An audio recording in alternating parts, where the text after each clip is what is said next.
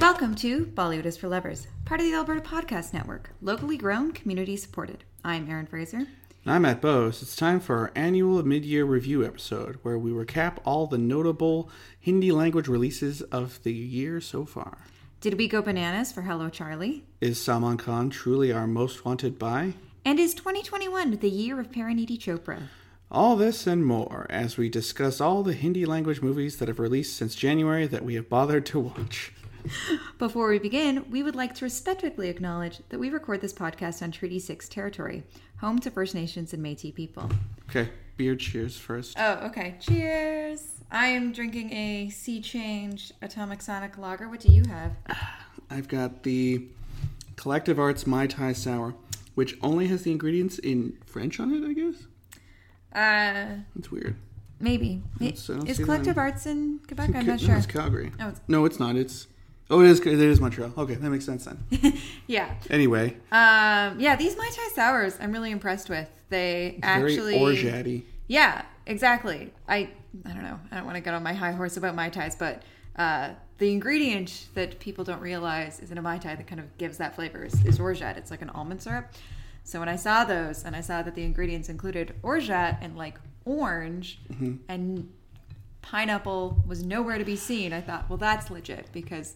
There's no pineapple in a Mai Tai, but a lot of things, people call things Mai Tais that have pineapple in it.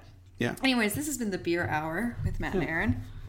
So we didn't actually watch everything because some of them didn't come out here, and we're only right. two people. We only have so much time. Right. So, so this is an episode that we do annually. So instead of doing kind of a best of the year episode, we do two kind of check-in episodes. We do one in June, the mid-year review, and then we do one at the year, end of the year, which is the year-end review episode.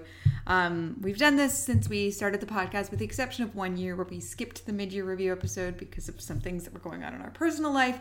It turned out to be, well, it was a good decision in the moment to not do the episode, but then when it came to doing the year-end episode, uh, boy, was a tough one. boy, was it a doozy. So We we have recommitted to our mid-year review episodes. Now, this this year is a little different. I feel like we're saying the same thing that we said last year at the end of our year-end episode and kind of echoing some of what we said at uh, the twenty twenty mid-year review episode, and that is that we are still in the coronavirus pandemic. Mm-hmm. And so movie theaters across the globe have been open or closed intermittently. Mm-hmm. And unfortunately, uh, India, uh, you know, the, the country um, that, that makes produ- Bollywood, that, that produces the films that we discuss on this show, mm-hmm. um, is having a, a rather difficult and scary and and critical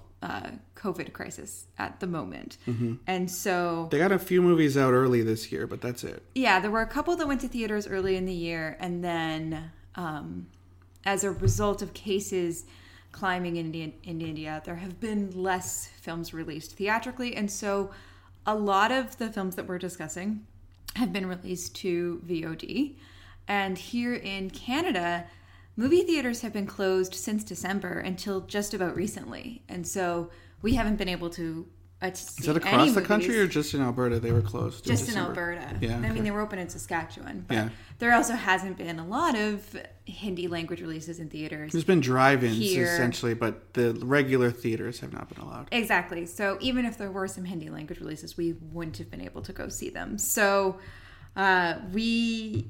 I think we have a lot of interesting films to discuss, and mm-hmm. as always, we maybe have, more interesting than good. we have uh, done our best to try and capture a snapshot of kind of the first six months. Again, it's it's a different six months than than usual because a lot of these have been V O D releases, although the, the big theatrical releases also for the most part went quickly to V O D, and I I think that's a good thing. I think it's a good thing for film fans worldwide to be able to access these movies in a safe and secure way. I, mm-hmm. I don't think anyone needs to risk their life to go to the theater right now. And none of them were like this Disney Plus thing of renting either. Like, no. It's paying for the service. You get it. Yeah, we, we didn't have to pay a premium price to watch any of these films. They just all came with services that we already subscribed to, mm-hmm. uh, which is very nice, though I don't think we would be opposed paying a premium no. for a film I'm just, here or there. I'm just surprised they didn't do it for Salman Khan. Right, right. Uh, so we didn't get to everything we had wanted to watch. I think going forward, we might have to reassess how we do these episodes. Well, do you want to explain why? So I no longer watch movies for a living. Mm-hmm. Uh, so our past uh, year-end and mid-review episodes were somewhat uh, doable because I would see a lot of movies uh, without you. If you're wondering why that was, then yeah. It was because it was my job to watch movies. Uh, I've changed career paths. We don't need to get into what I'm doing now. And so these these kinds of episodes going forward, I think we're interested to hear from the audience kind of what the, these are very popular episodes. But they're also really so, hard to do. Yeah. And so I think we're curious going forward, um, hearing from you guys on what you kind of like to see from our mid-year and year-end episodes. Do you like us to try and do you watch want us to keep doing them? As many for one? Yeah. Well, they're popular, so I assume people want us to keep doing them. Do you want us to attempt to watch as many movies as possible and fire through them as quickly as possible? Or would you prefer if it was a more curated list of ten or, or seven that we were able to go more in depth on? Mm-hmm. Let us know, because we are reassessing how we're going to do them, and the way we set about doing this episode was not was not manageable for us, and I blame you, Matt. Well, yeah, I, I don't have a really long attention, so no, I don't have a really long memory. So, like, so you wanted to watch them could, all as close to yeah. as possible, whereas I wanted to space them out over the six months, and you said, no, let's wait and watch them as many. Wasn't it nice to watch other things occasionally? Yeah, like. I thought that this year, it seemed like they were kicking a bunch of the marquee things to next year, with mm-hmm. good reason. Mm-hmm. Um, and yeah, some of the marquee titles that we were expecting, I think the one I was most looking forward to uh, is Tufan, which I think has only been moved to July for now, mm-hmm. and is going to be, from what I understand, it was going to be in theaters, but also on Amazon Prime uh, at the same time. I'm also looking forward to eighty-three. Mm-hmm. Uh, yeah, there's a number of big films that... The Rohit Shetty cop thing? Yeah, that I've been looking forward to. I don't know if I'm looking forward to that one, but there are a number of big films that I have been looking forward to for a while, and I'm still looking forward to. I It doesn't bug me that they've been delayed at mm-hmm. all. It's but, necessary. But what I'm saying is, this year especially, it did not seem like the A-game was being released. Mm-hmm. This is stuff that had been sitting on the shelf, or was probably already destined for, you know, V O D anyway. Mm-hmm. Like, they kept all the really good ones behind. There's, there's like, three or four movies here I liked, but for the most part, they're average to bad. There's there's a couple I really loved. Um, but I, I do agree with you that it so is... So that's why I was kind of putting it off. Okay. Because I wasn't seeing anything like, oh, I gotta go check that out. Well, and I think the thing... The two well, the two films that we were most excited about, we actually did get to pretty quickly after their releases mm-hmm. because we were, you know, we were primed for them. Koi uh, Johnny, no, that's the one. Yeah, so this is a bit of a mixed bag. Uh, so all that's to say, if you have any feedback for us for us on how we do these episodes, uh, let us know. Let us know. If, yeah, if you if you really want us to try and watch as many movies as possible, if you've liked in the past that we've been able to cover like dozens upon dozens of movies, or if you would prefer, we're coming more... up to four hundred movies on the uh, yeah the, the Letterboxd list, which is absurd. Or if you would prefer a more curated list, and obviously we need to reassess how this is going to work when movie theaters open again in general. Yeah. So and and they're regularly showing Hindi films again. Yeah. Also, a couple of these didn't come out here. So, Mumbai Saga did not come out here. Yes. So, here's so a as, list of things we haven't as watched. As Matt was saying, this is a bit of a mixed bag. We have a list here of films that we kind of put on our possible watch list uh, as we were selecting things, and we either didn't get to them because they didn't come out here. Uh, we they look boring. Weren't interested in them. We they looked poorly the, made. The reviews were bad. They were on uh, Z five. Or or it, we just kind of didn't find time. So in alphabetical order, um, we have ninety-nine Songs, which I think you just heard was very bad. That's A R Rahman's movie, right? Yeah. Yeah. Yeah, I heard it wasn't very good. Yeah. Ajib Destan's. Uh, that ben... one is too long. No, it's like two and a half hours. It's a normal length for a Bollywood movie. Yeah, that. I know, I know. I'm just trying to think of something for each one. Um, Bansuri the Flute. It didn't come out here. Hum Bhi Akli Tum Bhi Akli. Kagaz. Lahore Confidential. Madame Chief Minister. Mele Patar. Or Meal, Meal Patar? Meal Patar. I think it's probably Meal Patar. Uh, I would still really like to see that one. That looked good. It was it just... It looked good. It looks like a bummer, and I needed a not bummer that day. uh, Mumbai Saga, which is one of the highest grossing Bollywood films of the year so far. Didn't come out here. It hasn't come out here. Uh, again, for obvious reasons, our movie theaters were closed. Yeah. And it didn't come out on streaming. And so. It's not available on streaming. Uh, The Power... Sardar Ka Grandson, Shadistan. I, I'd like to cut out Chopra's Shadistan. I mentioned that one. And Silence, Can You Hear It? That I watched the first ten minutes of that one, and it looked like an episode of N C I S. Yeah. So it did not look like a movie. Yeah. So those are those are the ones we didn't get to. Uh, if if any of you have some films to recommend among that list that you think it's worth we take the time to try and catch up with, I'm interested uh, in Mumbai Saga. I love a good gangster movie. I would like to see that someday. Yeah. It's just, we could not see that one. I like a lot of these a lot more than I liked Dil Bachara, which is kind of yeah, the big Hotstar release yeah, yeah. last year. I like a lot of these more than I liked Coolie Number Two, which was Coolie Cool Number, number one? one, Part Two. Yeah, I like these. Coolie Origins. I like these a lot more than Coolie Number One, which is again like a, that yeah. was a big push to Amazon Prime. None, I can't none say of these, I, none of these have like a big back behind it. Like, none of these are like. Have any marketing? Yeah, I can't. They're all going to get stuck in the well, in the froth of Amazon Prime and or Netflix. Marketing, if they don't have marketing that we're seeing. Sure, yeah, they're not they're being they're not being marketed to us at least in the West. And I, I feel like I try to keep up on like Bollywood news and stuff and marketing and trailers and things, but it just not is not being focused this way. Oh yeah, a lot of what we keep seeing is delays, mm-hmm. which again. Makes sense. It It is necessary. No one should be risking their life to go to the cinema. Yep. Uh, I, I do want to reiterate that. I'm, but, not, I'm not going anytime soon. But, you know, a lot of these films do have big names. I will say there's a lot of women's pictures among this list. That's the other thing is that, yes, it's it's very much movies by not the biggest stars, but kind of stars from about ten years ago and doing kind of personal projects, it feels like. And I think those films among this list Just are some the of the better, better ones. ones yeah, yeah. yeah. All right. So our first film is Tribhanga, Teddy Meddy Crazy. Uh, this came trilingual, out... Trilingual, eh? Huh. It's a trilingual family drama. Yes. Uh, this came out early on in the year, January fifteenth, on Netflix. It's relatively short. It's only ninety-five minutes. Directed by Renuka Shahane, starring Kajol, Tanvi Azmi, and Mithila Palekar, as well as Kunal Roy Kapoor, who I did not recognize at first. He mm-hmm. had so much facial hair. He's usually like, I don't know, I just I just picture him clean shaven. Or was, in Jelly Belly just kind of being a gross guy. Yeah.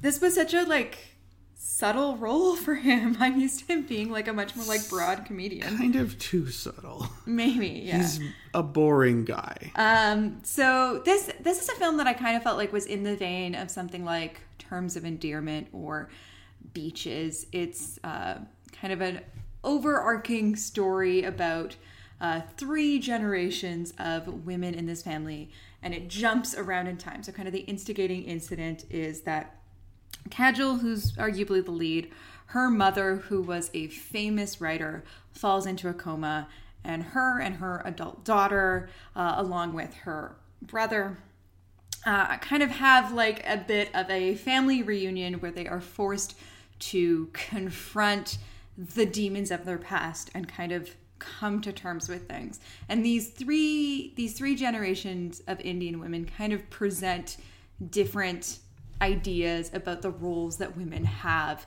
in society, in families, in Indian culture, and I think also like again like role roles that women around the world find themselves in. Well, that's also why it's called Tribhanga too, because the the mother, the grandmother is like the cerebral one. Mm-hmm. Kajal's kind of the wacky one, and her daughter. She's is, more like the yeah, she's very the artsy, bodily. creative. Yeah, she's a dancer. Mm-hmm. Although we and don't see her dance.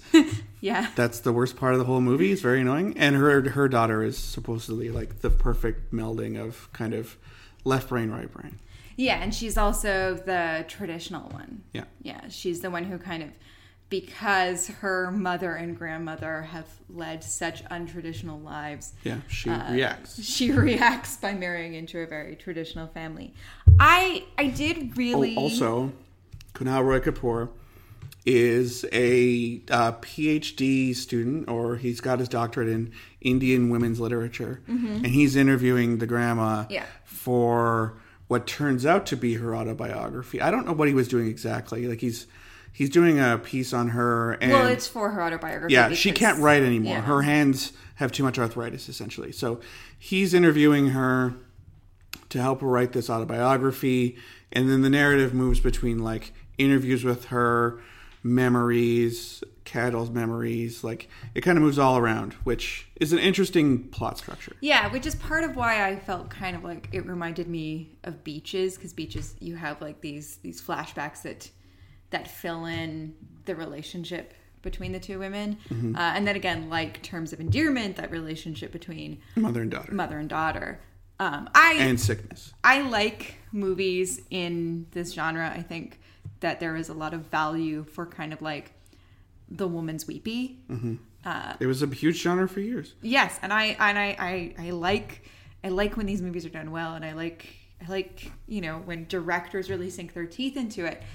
This only this only goes part of the way there for me. I I did really like it, but I wanted more. I just mm-hmm. I think I think that that they left some of it out. This of it. is this is an uh, uh, where the uh, the kind of content warning of Netflix screws up the whole movie, because you see what it says, like, oh well, I get what the whole problem is now. Yeah, and, and it, it ruined it essentially. Yeah, I and agree. it's pretty. It's pretty straightforward. Like, there aren't any twists or anything that are really going to surprise you. Mm-hmm. And I knew it was going in because it's Netflix. Mm-hmm. It's annoying. Yeah, that is frustrating. I agree. We won't ruin it for you. But well, yeah, if when you, you start, queue if it up, you'll see it. Close your eyes for the first five seconds of the movie. Uh, you're just looking at Kunal Roy Kapoor's computer anyway, so it's not that exciting. But just don't look at the content warning. Unless that content warning is uh, potentially yeah, useful be. for yeah. you. It's it's kind of a double-edged sword. This is It's really predicated on that, though. Yeah. Like, that's the crux of the whole movie, and then it's kind of cliched. Yeah. I think Kajol gives a fantastic performance. She's great. Kajol. She's fantastic in this. Kajol says f- at least like ninety times in this movie, and I'd never heard her do that before. Yeah. And it's it's actually like a pretty important part of her character that she swears all the time. And that was fun. Yeah, yeah. I think Tanvi Azmi is also pretty good. Uh, Mithila Palkar, I always like. I I think I just wanted more from her character. It's a short movie. It's only an hour and a half. So. Well, exactly. And this is... I often We often complain films are too long, but this is one where I feel like it was too short. Like, it could be an I, epic family saga. I think it needed like a bit more time to really get into it. I, I just felt a little unsatisfied by, by what we had. Mm-hmm. But I do really like it. And I think this is a strong film to kick off the year. I thought it was fine. I think I gave it three stars All right. out of five. Next, from January to February. Oh, boy. Oh, boy. The first... Uh, The first Parineeti Chopra film, and arguably the second best one. Sure. Maybe? Maybe. It's a real race to the bottom. so. Well, no, one of them is very One good. of them is good. The other two, it's debatable. Yeah. Uh, so this is The Girl on the Train, which is directed by Ribhu Dasgupta. And uh, it's actually a genuine adaptation yeah. of the um, American version. Yeah, it's an, I think... I, official adaptation. It says it's like Amblin Entertainment is involved. Yeah, I think the opening credits cited both the Hollywood film and the book. It's nice to see. yeah. The uh, book by Paula Hawkins, obviously. Yeah.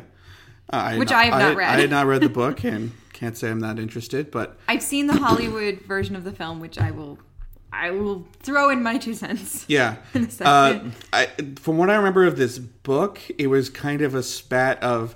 The Girl books. Yeah. After The Girl with the Dragon Tattoo, there was just kind of a bunch of books that came out that were kind of like sort of erotic thrillers or like female-focused thrillers. Yeah. Because there's this one and The Woman at the Window, which just came out. I don't think any of them are overly erotic, but yeah. Yeah. Not the way when we say like a nineties erotic yeah, thriller. But like there's there's a sex element involved. They're not Jade. Yeah, they're not Jade. They're not Wild Things. I wish this was Wild Things. Uh, this maybe is on the same emotional tenor as Wild Things. Um, so yeah, I don't think it quite gets there, but I would love to see a Aditi Rao Haidari in a Bollywood remake of Wild Things. Yeah, make it Who happen. Who else would you get though? Is she Never? Is she uh, Denise?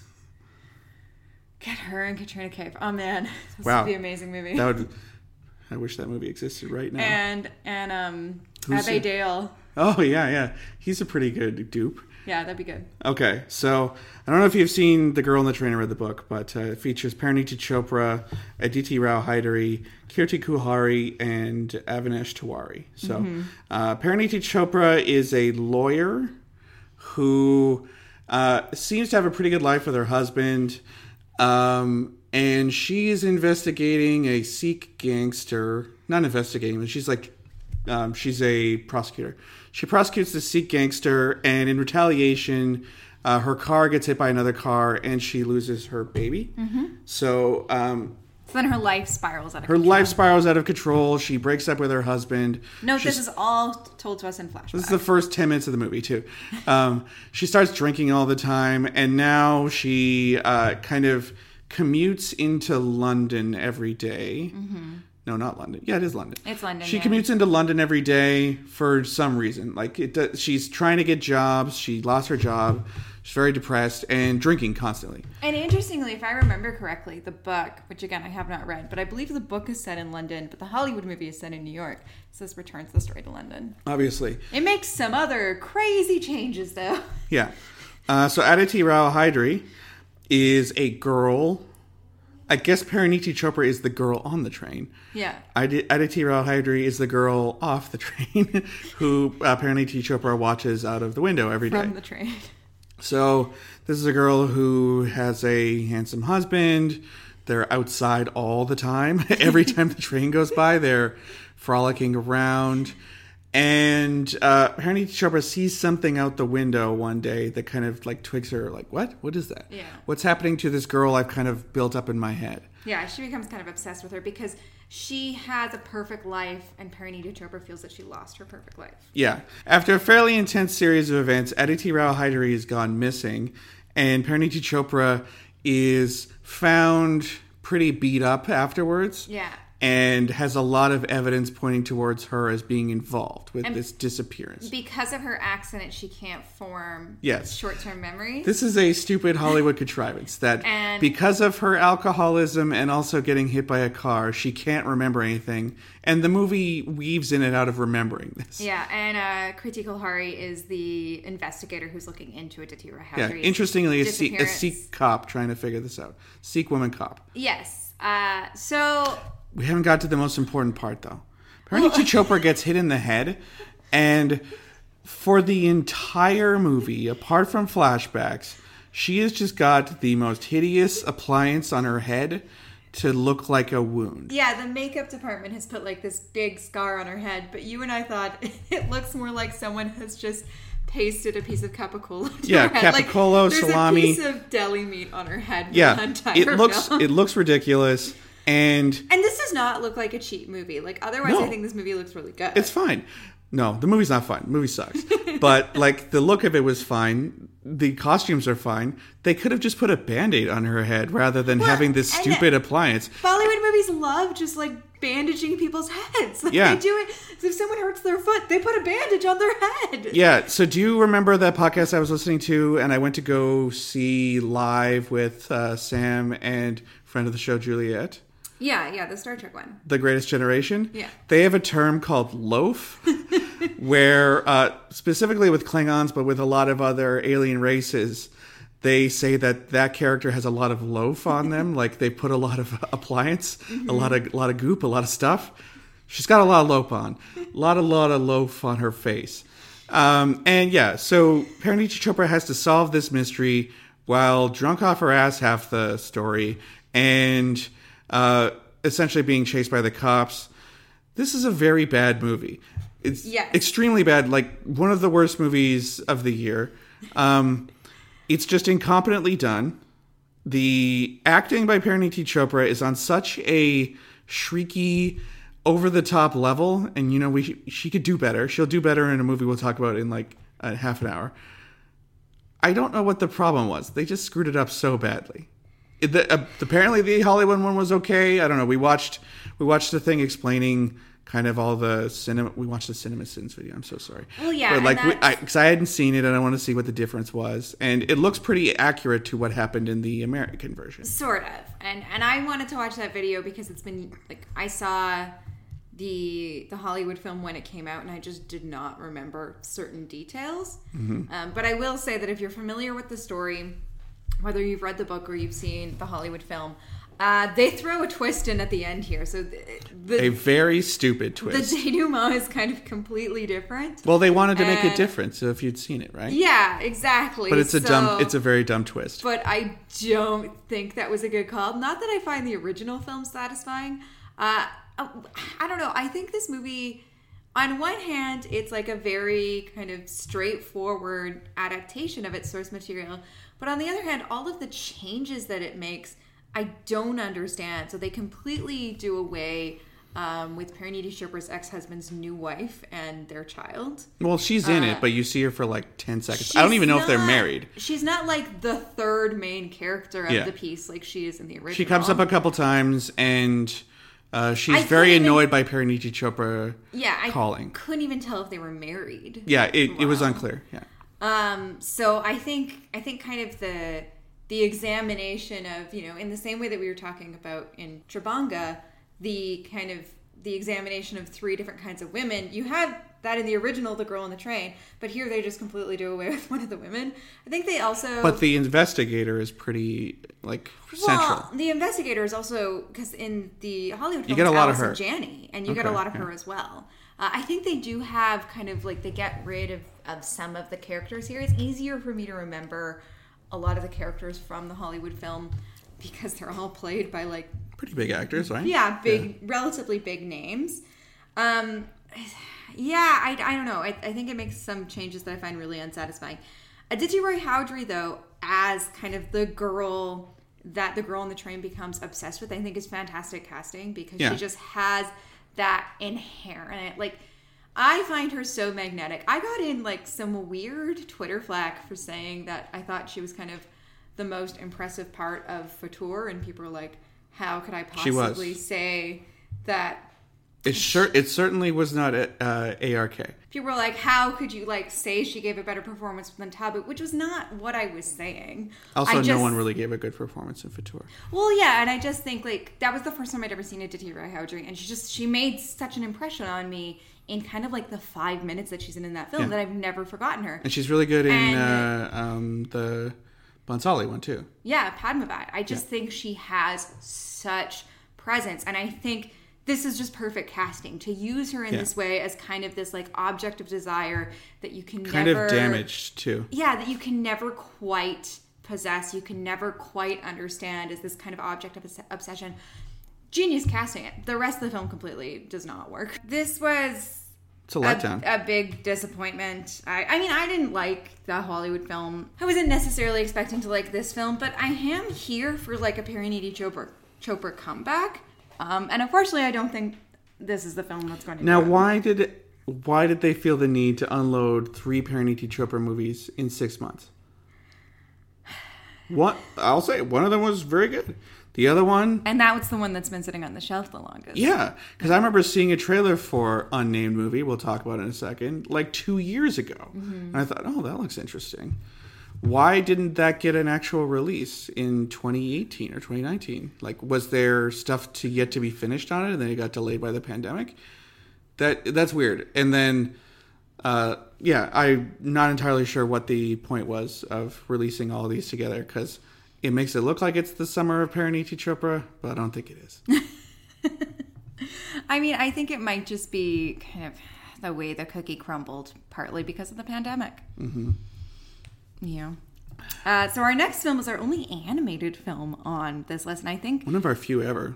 yeah, the first time we've discussed an animated film in one of these styles of episodes. We have done... We did Arjun. Yeah, we did an episode on Arjun, and I think that's the only other animated film we've ever discussed on the show. It's a very interesting movie. Yeah, I'm a I'm a big fan of animation, and I was really looking forward to this. It was supposed to come out last year, uh, and I think it ended up getting delayed um, so that they could finish the project. It finally came out on March eighth on Netflix, uh, and it is Bombay Rose from Gitanjali Rao. This is about a young woman named Kamala, voiced by Sile Kare, uh, who sells flowers in Mumbai to support her younger sister and her grandfather.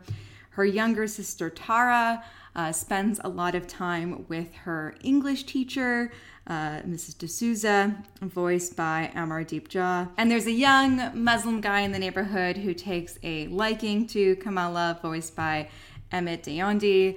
Uh, and kind of the, the notable name among the cast is Anuray Kashyap, who plays the uh, film star Rajah Khan, who kind of pops up. It's kind of Salman. Yeah, like kind of yeah. like a Salman Khan type character who pops up uh, at a couple moments in the film, but is not necessarily like a main character. He's someone uh, that Salim is interested in. He watches his movie early on. Exactly.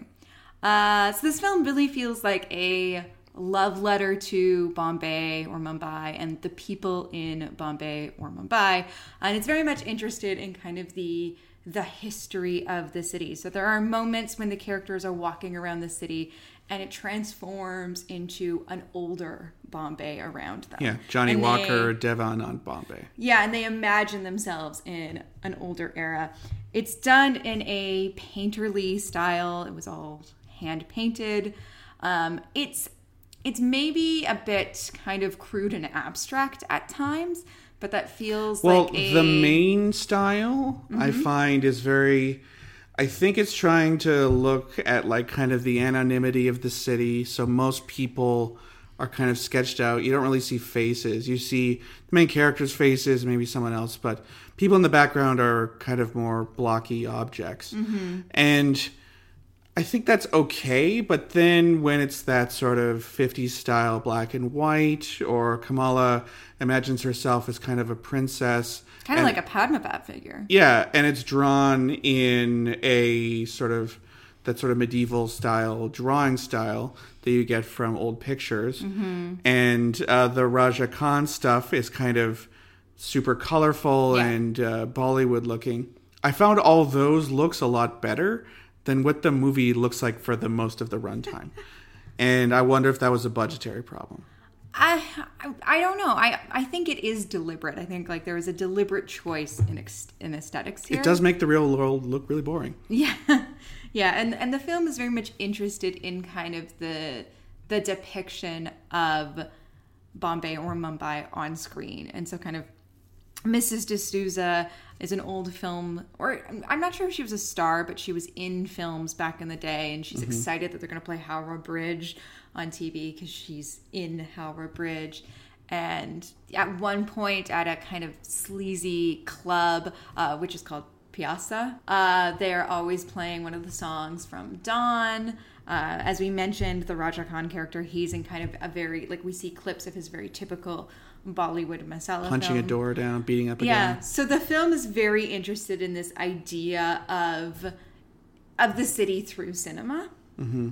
It's uh, I think it's a lovely, lovely film. Uh, I don't know if I was quite as taken with it as I'd hoped I'd be.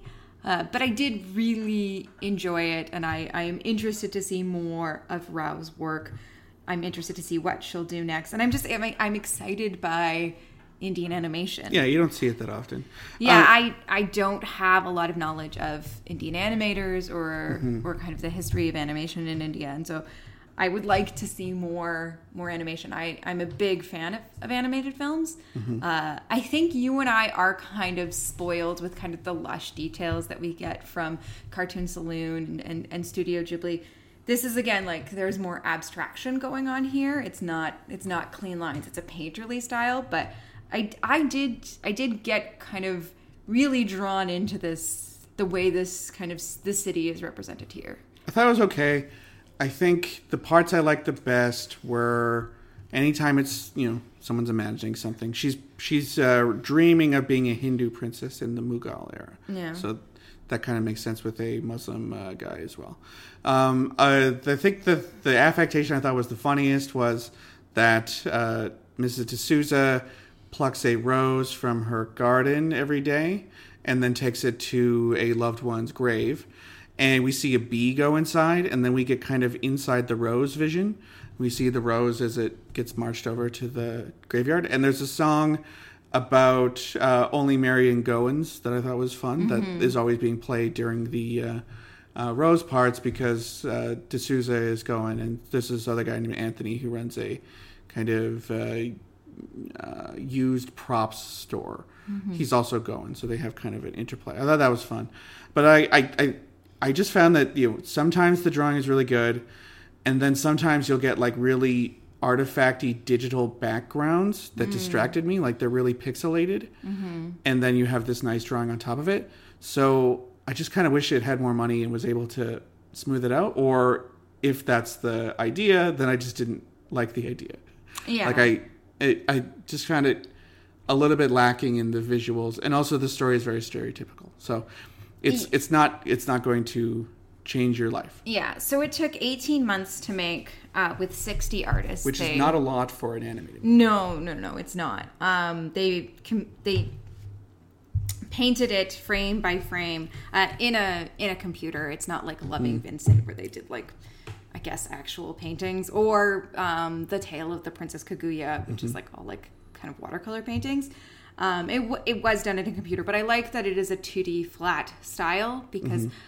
I makes sense with those Mughal images. Yeah. That I works really well. Gravitate more towards two D animation than I do three D animation. At some points felt rotoscope and, to me too. Like yeah. some of the movement. But it I also, be surprised if the movement was kind of herky-jerky. Like it was kind of animated on the ones and the threes or mm-hmm. something. Like it didn't feel like it was completely animated. Yeah.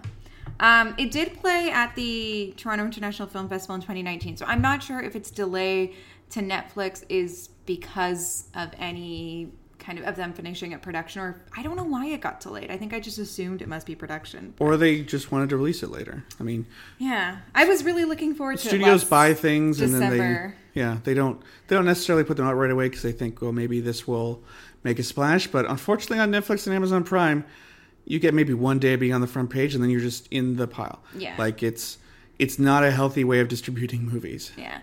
I will say that I, I agree with you in that kind of Kamala's story, I think, is a bit more typical. D'Souza's story is good. I, I love, wish she was the main character. I loved Why Missus wasn't D'Souza's that the whole movie? Story. I wanted so much more from this character. I oh I that was interesting and good. That should have been the whole character. Movie. Um, it didn't need to be an ensemble she piece. Just, yeah, I, I do really like this film, and I really encourage people to check it out. It's only it's only like ninety minutes. Yeah, it's definitely worth watching. Um, don't just don't expect a Studio Ghibli movie. No, but I I'm I'm very excited by Gitanjali Rao. I I want to see I want to see more. I want to see another full length film uh, because I I am someone who gets very excited by, you know, kind of world animation. Mm-hmm. As I said, I love Ghibli. I love Cartoon Saloon. I would like to see more animation uh, that's not your typical kind of like Disney or Pixar mm-hmm. fare. Um, even though I like those movies, and I, I especially like what Sony's been putting out lately, I just I want more. Well, what was it was interesting that this movie is almost entirely about like poor people. Yeah, D'Souza, she's which I okay. think is contrasting again this idea Against the of movies. This, of Bombay as yeah. this glitzy glamorous, but like everyone is destitute. Yeah, so you do you don't see that too often, especially mm-hmm. in animation. Mm-hmm. Uh, next, we have a film that played in theaters in India. It didn't come out here, but luckily it uh, arrived its way on streaming in time for us to watch it for this episode. Yeah, this is also kind of a letdown, this movie, I think. So this is Roohi, uh, directed by Hardik Mehta, and this is the spiritual sequel, I guess, or mm-hmm. possibly actual sequel to uh, Stree. I guess they might be... St- creating some sort of cinematic universe. I'm not too sure. I It's a cinematic now... universe of monsters that Rajkummar Rao has to defeat by falling in love with them. Yeah, right now I would just call it a spiritual sequel. I'm not too sure. Yeah. So this features Rajkummar Rao, Janhvi Kapoor, Varun Sharma, and yeah, that's about it. So uh, in this movie, this this takes place in a town called Bhagatpur, where girls get kidnapped when it's time to get married to them. Mm-hmm. And um, I believe this is to avoid paying dowry. Something like that. There was another film that came out a couple years ago with Siddharth Malhotra and I think Parineeti Chopra, I think, that had a very similar plot of like you kidnap brides and grooms. Mm-hmm. So Rajkummar Rao and Varun Sharma. I do not remember the name of that movie. Yeah, I remember you talking about it. I didn't see it. Uh, these two guys are ostensibly working for a newspaper. Um, and this town, I guess, doesn't have that much news. So they kind of sideline in the newspaper owner's business of kidnapping brides. Mm-hmm. Uh, Janhvi Kapoor is a bride that they are tasked with kidnapping. And um, and it's the first time they've ever had to kidnap yeah, the bride kind of like by themselves. Yeah, it's their first job. And they kind of screw it up. But uh, they kidnap her. And they don't screw it up. They kidnap her, and then their boss says, oh, we don't need her right away. Can you take her somewhere? Well, and, they uh, called it off. They called off the wedding because someone got shot by a cop, as I recall. So it's like, can you go take her and hide her for a week, and then hopefully they can get the wedding going again? So they take her to kind of... I think of, they just went, are, are supposed to hide her for a week, and then they're just going to, like, let her go. Something like that. Um... So they take her to a kind of Evil Dead style house mm-hmm. next to a um, uh, uh, a mill, not a mill, somewhere where they make logs, whatever that's called. Um, and you know she's scared at first, and Rajkummar Rao kind of likes her, it's making very literal the, the sort of uh, creepy romance you get in a lot of Bollywood movies. Uh, but then you find out that it's she's possessed by a spirit called a Mudya Pyri, who is invoked when a girl is kind of left at the altar. Mm-hmm. So she's got a split personality, and the witch can like crawl on the ceiling. She eats deer that are running by. Generally kind of a gross monster person. And then hilariously, uh, Varun Sharma's character falls in love with the witch. Because he's a weirdo horoscope type guy. So it's a rom- it's like a it's a romantic triangle where one the girl is two different people. Yeah. And they have a variety of misadventures. Um, essentially they have to take her to a town that specializes in demonic possessions and getting them out of people. And it all comes to a head and there's stuff that happens. Yeah. This was okay. Uh, Stree, I think, had a better metaphor. Because, you know, having women be afraid the way they went, no, having men be afraid that women are the same way that women are afraid yeah. of men is interesting and kind of novel. Having a woman a woman turn out to be a witch is pretty common, and uh, split personality is kind of interesting. And then there's also kind of looking at like faith healing and various quacks and that kind of thing to try and deal with problems that people might have, like mental issue, mental illness problems that people might have. Rajkummar Rao tries all kinds of different ways to get the Roohi out. No, to get to Afsa out of Roohi. Afsa's the witch's name. Well, get her out of there. It's very clever because they're using possession as a way to discuss how traditionally, through the act of marriage, men possess women. Yeah. Uh, and but it's so not entirely good. It's it's smart, and I think I think all of these performances are great. I yeah. think Janhvi Kapoor the main is, three are good, yeah. is really starting to to come into her own for me. I'm really starting to to jive with her. Mm-hmm. Uh, Varun Sharma is very funny. yeah, I would uh, like to see him in more movies. He's, and, he's very charming. And I love Rajkummar Rao. I don't think this is a performance that when I kind of think about my favorite Rajkummar Rao he's basically Rao playing the same guy as Stree. He's, I don't I don't know. It doesn't, he's a bit sleazier in this I, one. Yeah, he's a bit sleazier in this one. So... Like, I I do really like this movie, and yet it just, like, I like the ideas in the long. movie. I like the performances. But, yeah, it's too long.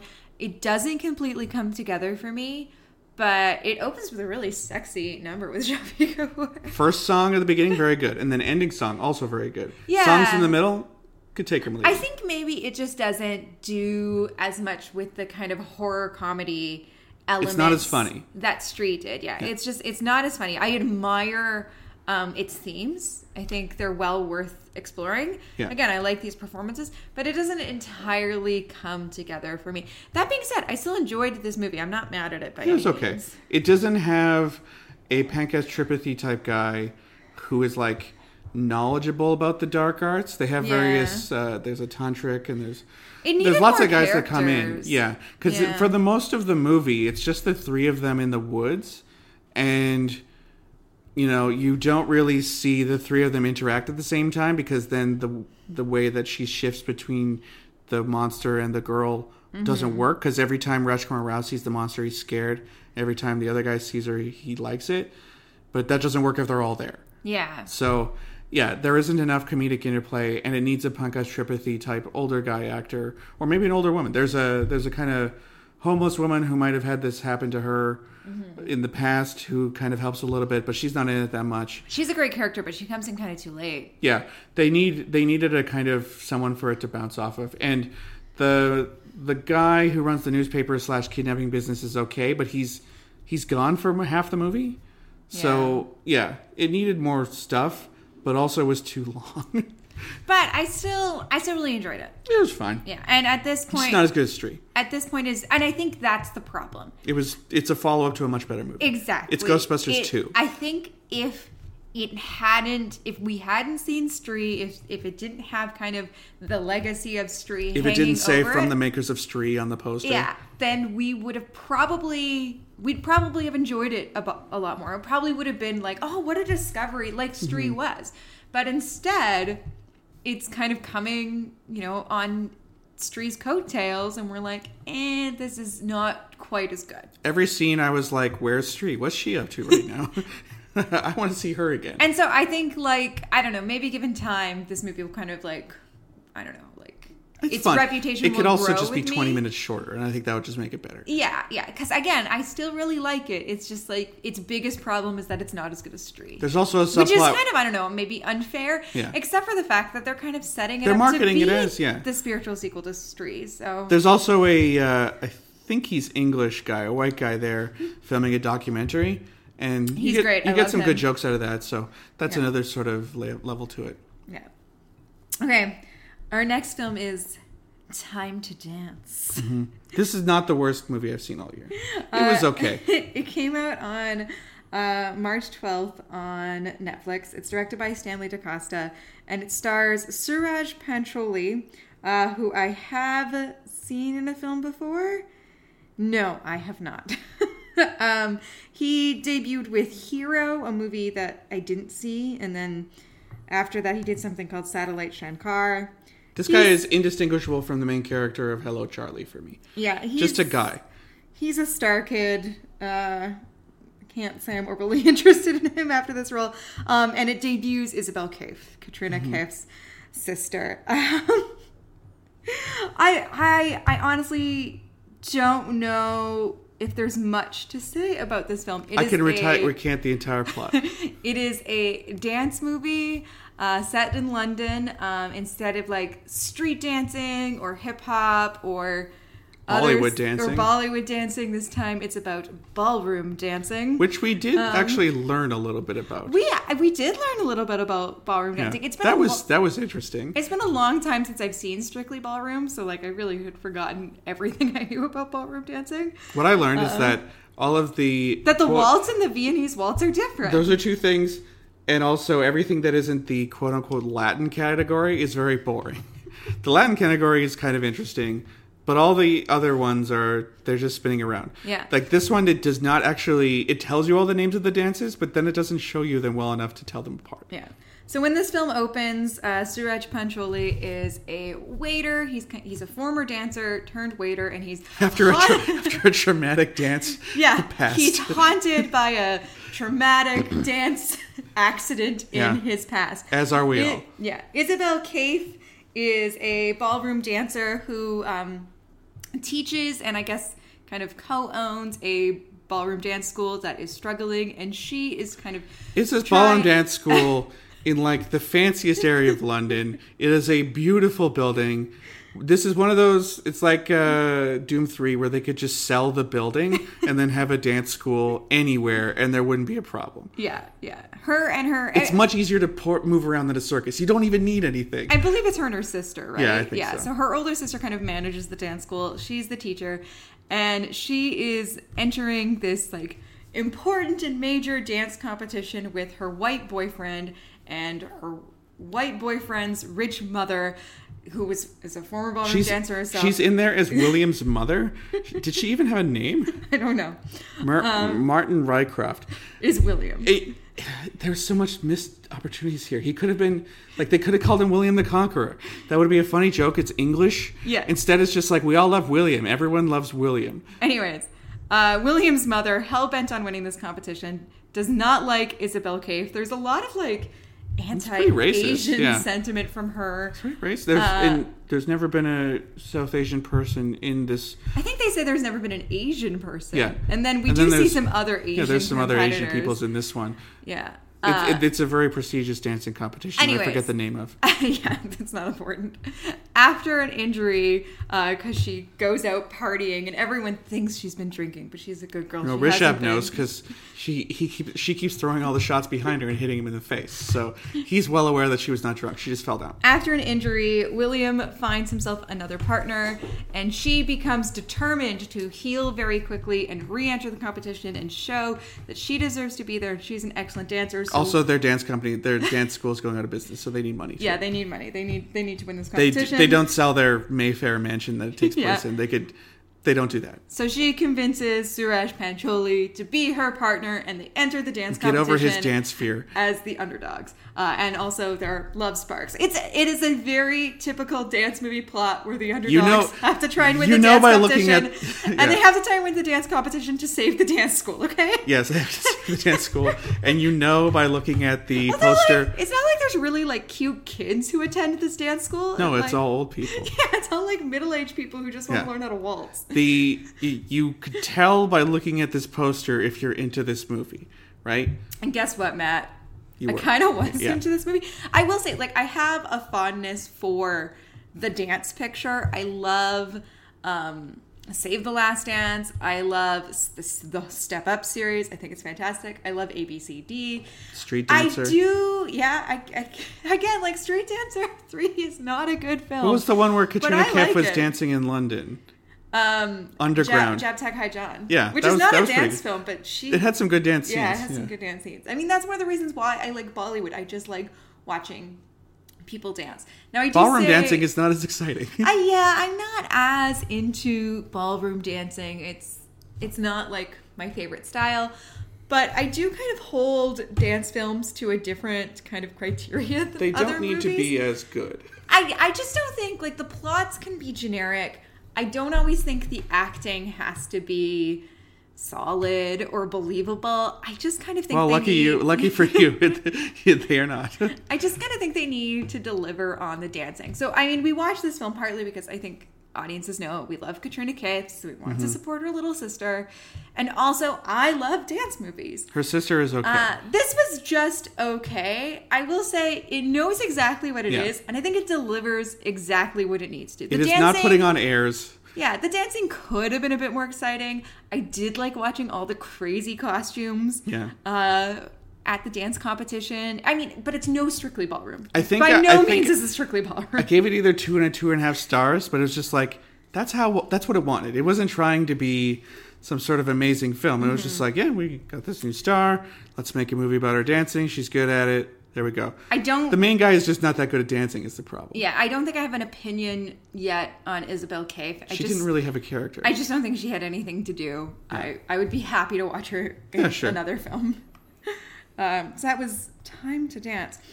Now, our next film, I was convinced, did not exist. Let's see it. For years, I've just thought this movie does not exist. And and here we are, Matt.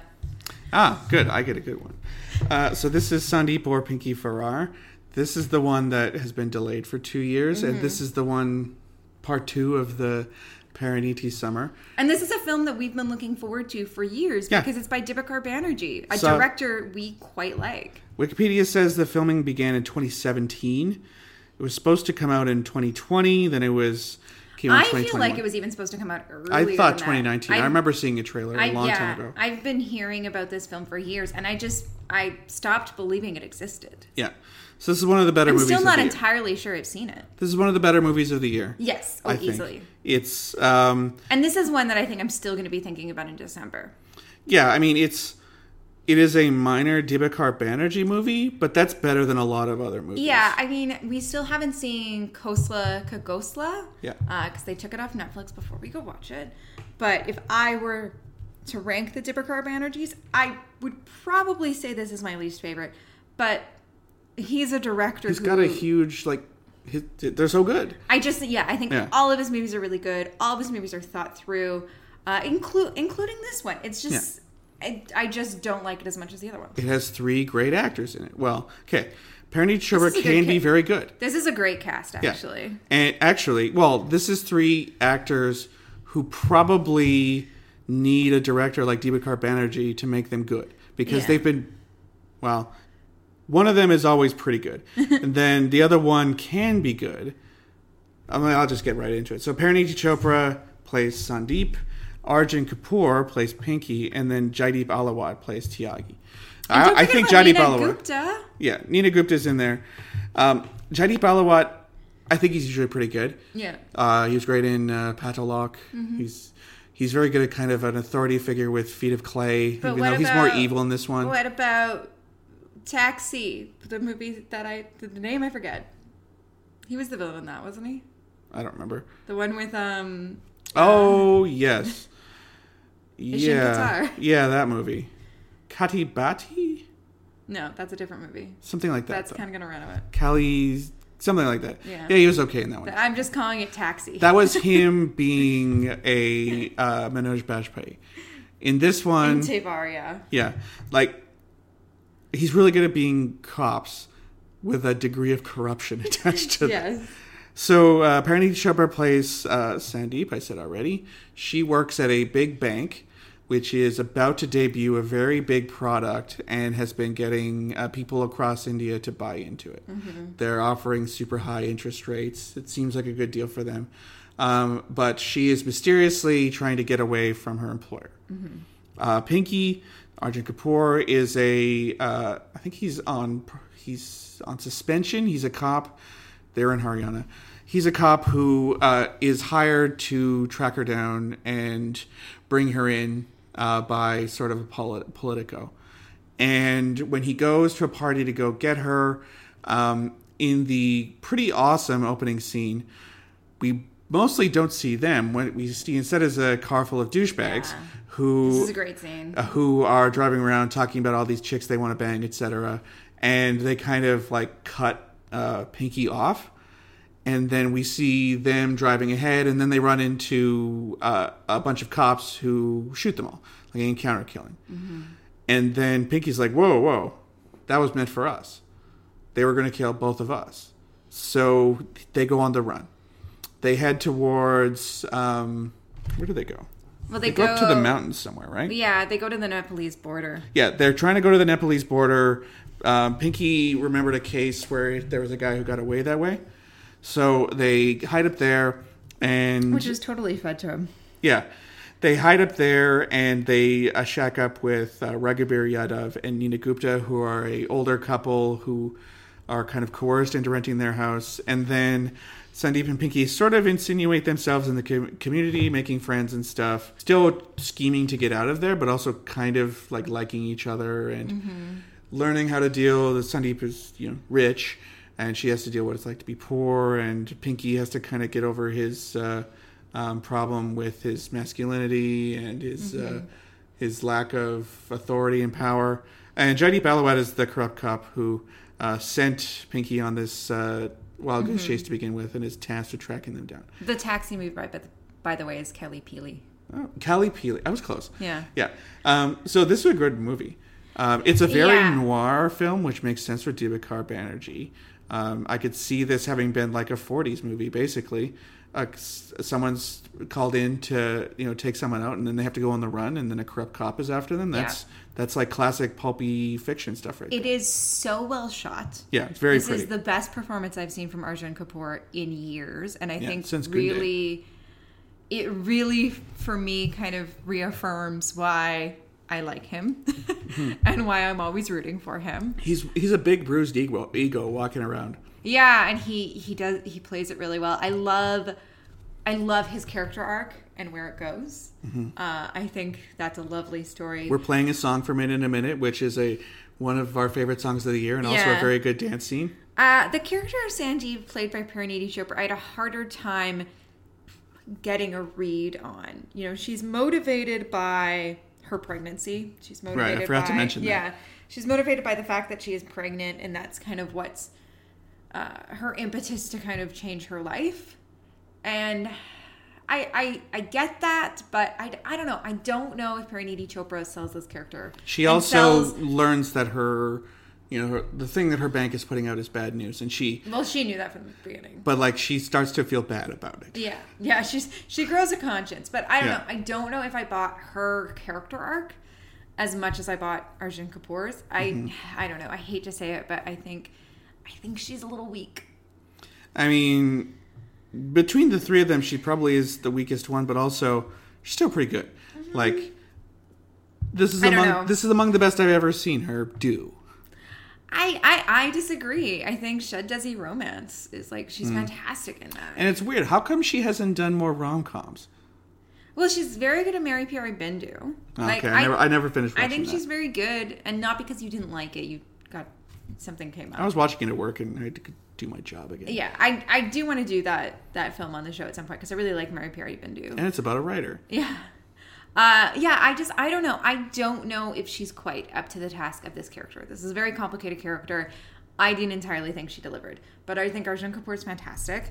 I really like all of the supporting cast. I like a lot the, um... Muna. The woman at the bank. Yeah. Who is investigating her, who has just come back from maternity leave. And I kind of like the echoing of motherhood yeah. and, and kind of... Yeah, becoming a mother and, and trying, choosing between your career and your child, that that kind of discussion that they're having between those two characters. This film is also incredibly well shot. Yeah. It looks so good. I will also say there are some very intense scenes, um, some very violent scenes that could have... They could have crossed the line, but they didn't. They could have crossed the line. They could have easily become kind of exploitative. And I think Banerjee has such a good handle on these things. This is a great movie. My favorite character is probably, well, I like them all, but Muna, Rahul Kumar. He's a kid in town. I love him. Who has the same bracelet thing that Salman Khan has in Radhe and other, other movies. Yeah, and He's, he and Arjun Kapoor, Pinky, they connect they because they friends. love Salman Khan. They love Salman Khan movies, and uh, yeah, they kind of become buddies. And yeah, it's it's just two people who are pretty isolated, integrating themselves into a community, even though they don't want to. Yeah. They kind of find themselves, you know, out of their element, but they, they grow. Yeah. Of all the films on the list, this is the one I most want to rewatch, because I think its interrogation of gender is really interesting, and I'd like mm-hmm. to dig into that more. I really like this film. I think it's really well shot. That's one of the better um, ones of the year. At this point now, we have three films starring Arjun Kapoor and Parineeti Chopra, so we could do an Arjun Kapoor, Parineeti Chopra episode. People say Ishak Jade is really good, and what's the f- the other one? Oh, it's Namaste London, and it's terrible. Oh, okay, yeah. uh, but that that could be an interesting episode if people want to hear it. Please don't make us do that right away. uh, yeah, I, I highly recommend this movie.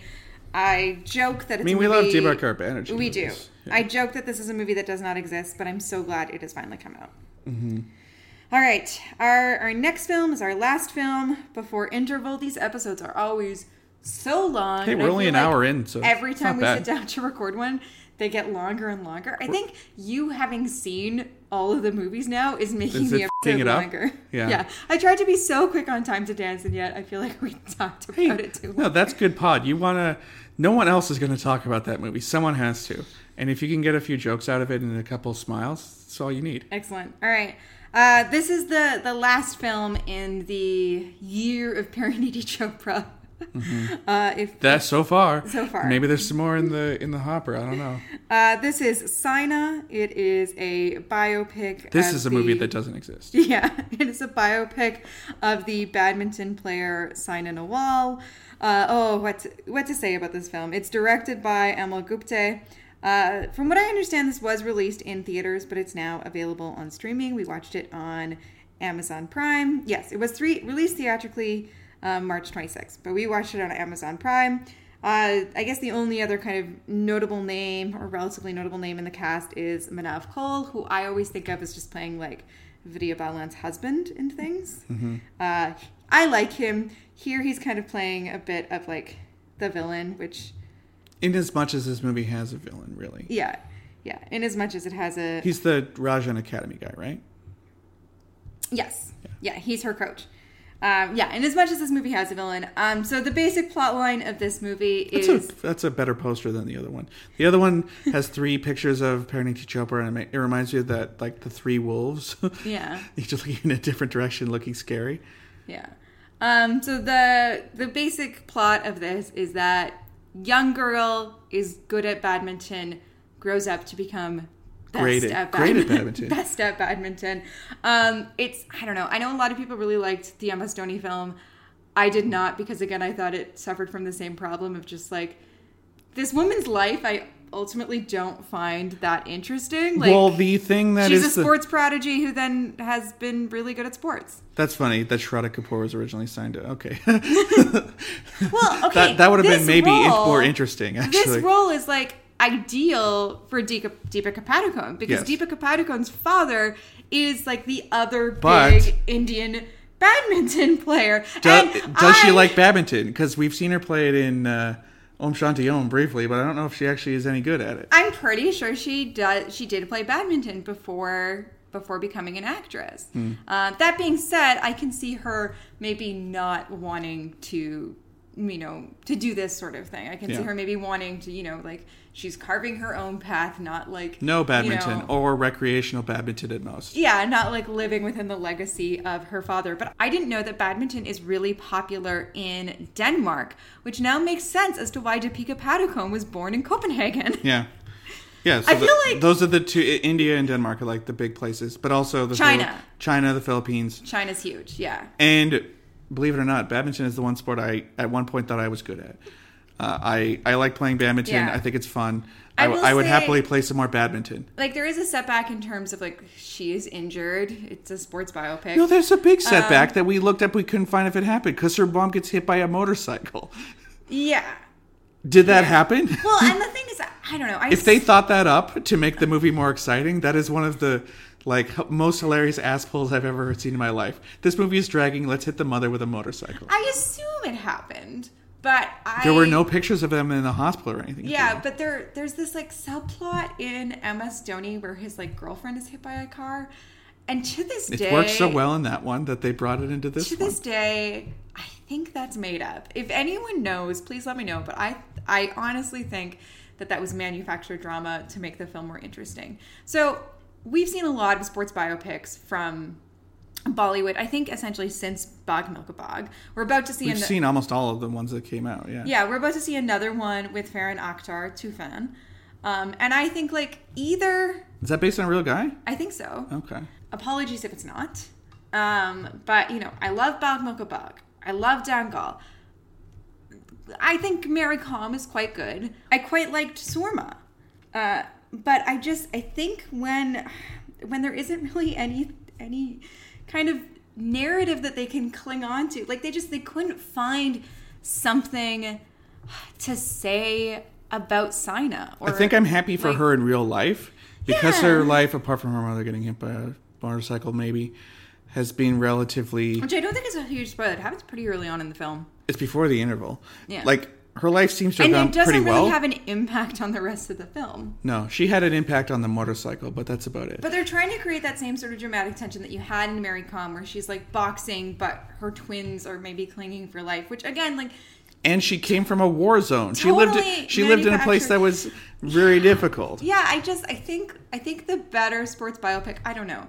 The... Sina's mom forgot to put the papers in on time, so they had to kind of sneak her into badminton practice day one. And that's like one of the biggest problems of the whole movie. She drinks too much milk. Yeah, she drinks too much milk. She has to eat more vegetables. Yeah, I don't know. I I just, I think the better that was, ones... I, I bet that was put in for Parineeti Chopra to be like, I lost weight. You know, I did it again.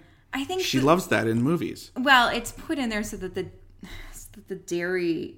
producer could sponsor the oh, film. Oh, right. Yes, this movie is actually an ad for Dairy and Yonex, the uh, company that makes every badminton thing. Yeah. I think the better sports biopics are are ones that maybe it's not just because the the figures at the center of them had to overcome things like partition, mm-hmm. as with Bag Bag, but because R I P they found a narrative. He just died. Yes, that is. It's too bad. It's very sad. Him and his wife, who was a swimmer. Mm-hmm. Uh-uh.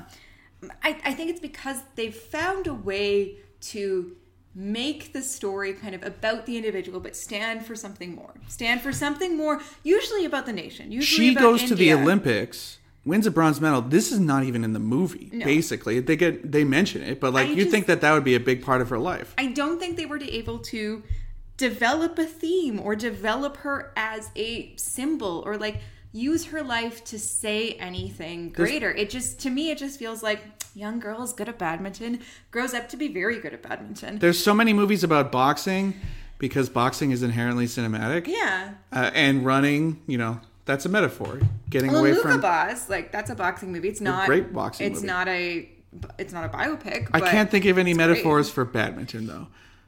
Well, right? and like I, what, what does this symbolize? I do like sports movies because I think kind of the dramatic tension, as you say, is there. Like Chalk Day India, mm-hmm. like, you know, and, and just kind of the way that's that about you, a team getting together and yeah, a former disgraced the, uh, player. The way that you can it's use sports to dis, to discuss nation building, to discuss community, to discuss the triumph of the human spirit. Like these these are kind Think of... Think about Amir Khan standing up in the closet when his oh my daughter... God, and he can hear the uh, the uh, national anthem going off. Well, and exactly. And and they, they took those those women's stories and they made it about feminism. They made it about women's rights. I just... I don't think they do anything with, with Sina's life here. And I don't know. Maybe that's a... a detriment to the real life figure. I don't know much about her. It seems like she's... married. It also seems like maybe I disagree with her politically based on yeah. what I've heard. She's also not a um, match for Parineeti Chopra, um, really. Yeah, there's, also, actor, there's other actresses who kind of look yeah, a lot more like They stick her. A really big mole on her cheek. Again, Sa- yes. Saina more Nawal, low more low fun Parineeti's face. Saina Nawal does have a mole in the same spot, but I did not find her. Like, it's when not I look like at, a dime size. Yeah, when I look at pictures of the of Saina Nawal, her it doesn't stick out it's as a, much. It's a beauty it's mark. It's like, not that big. Yeah. Whereas this is just like they've drawn a giant black dot on her face. It, I, it's not flattering. You can't see it on uh, the poster though. There's a shuttlecock there's a in shuttlecock. the way. Well, you can kind of see it behind the shuttlecock. Oh yeah. Um, is it the year of Parineeti Chopra? No, I don't think so. No I, one is going to watch two out of the three of these movies. I think she's given better performances. I agree. Yes. Then Saina. Yes, a hundred percent. Um, All right, that leads us to our interval song. Are you still with us, listener? It's Farrar from Sandeep, Sandeep or Pinky Farrar. Yeah, can you Good set song. Up this song? This song is so great. Uh, so Sandeep and Pinky are kind of made to go to a wedding. They're doing a deal there. And we know that Pinky likes Salman Khan movies because his... I more meant set it up in that it's a fake Salman no, no. Khan song. Well, I'm getting to that. He likes Salman Khan movies. His ringtone is from Dabang, I think. Someone will remember about that. But it's from a recognizable movie. But in this one, him and Muna talk about uh, Farrar three, I think it's called. Mm-hmm. And we looked it up like, but that movie doesn't exist. So this is a song from the imaginary film Farrar three about escaping, uh, being on the run. Yeah. And it's really good because uh, Pinky goes on stage and kind of semi-drunkenly dances with the groom. And then he gets really into it. And then, yeah, it's it's like... Napoleon Dynamite kind of where yeah. you know you don't think this guy's gonna be any good, but it turns out like oh yeah he's practiced this in his room a bunch of times and this is the first time that anyone's ever known that it's he could do it. It's so relatable and it's so clever and it's such a great way to stick a pop like to stick a bop to stick a pop song in the middle of your movie. Otherwise very meta. Serious movie and it's meta too. Yeah, it's so like meta. A meta. All right, this is Farrar. Woo.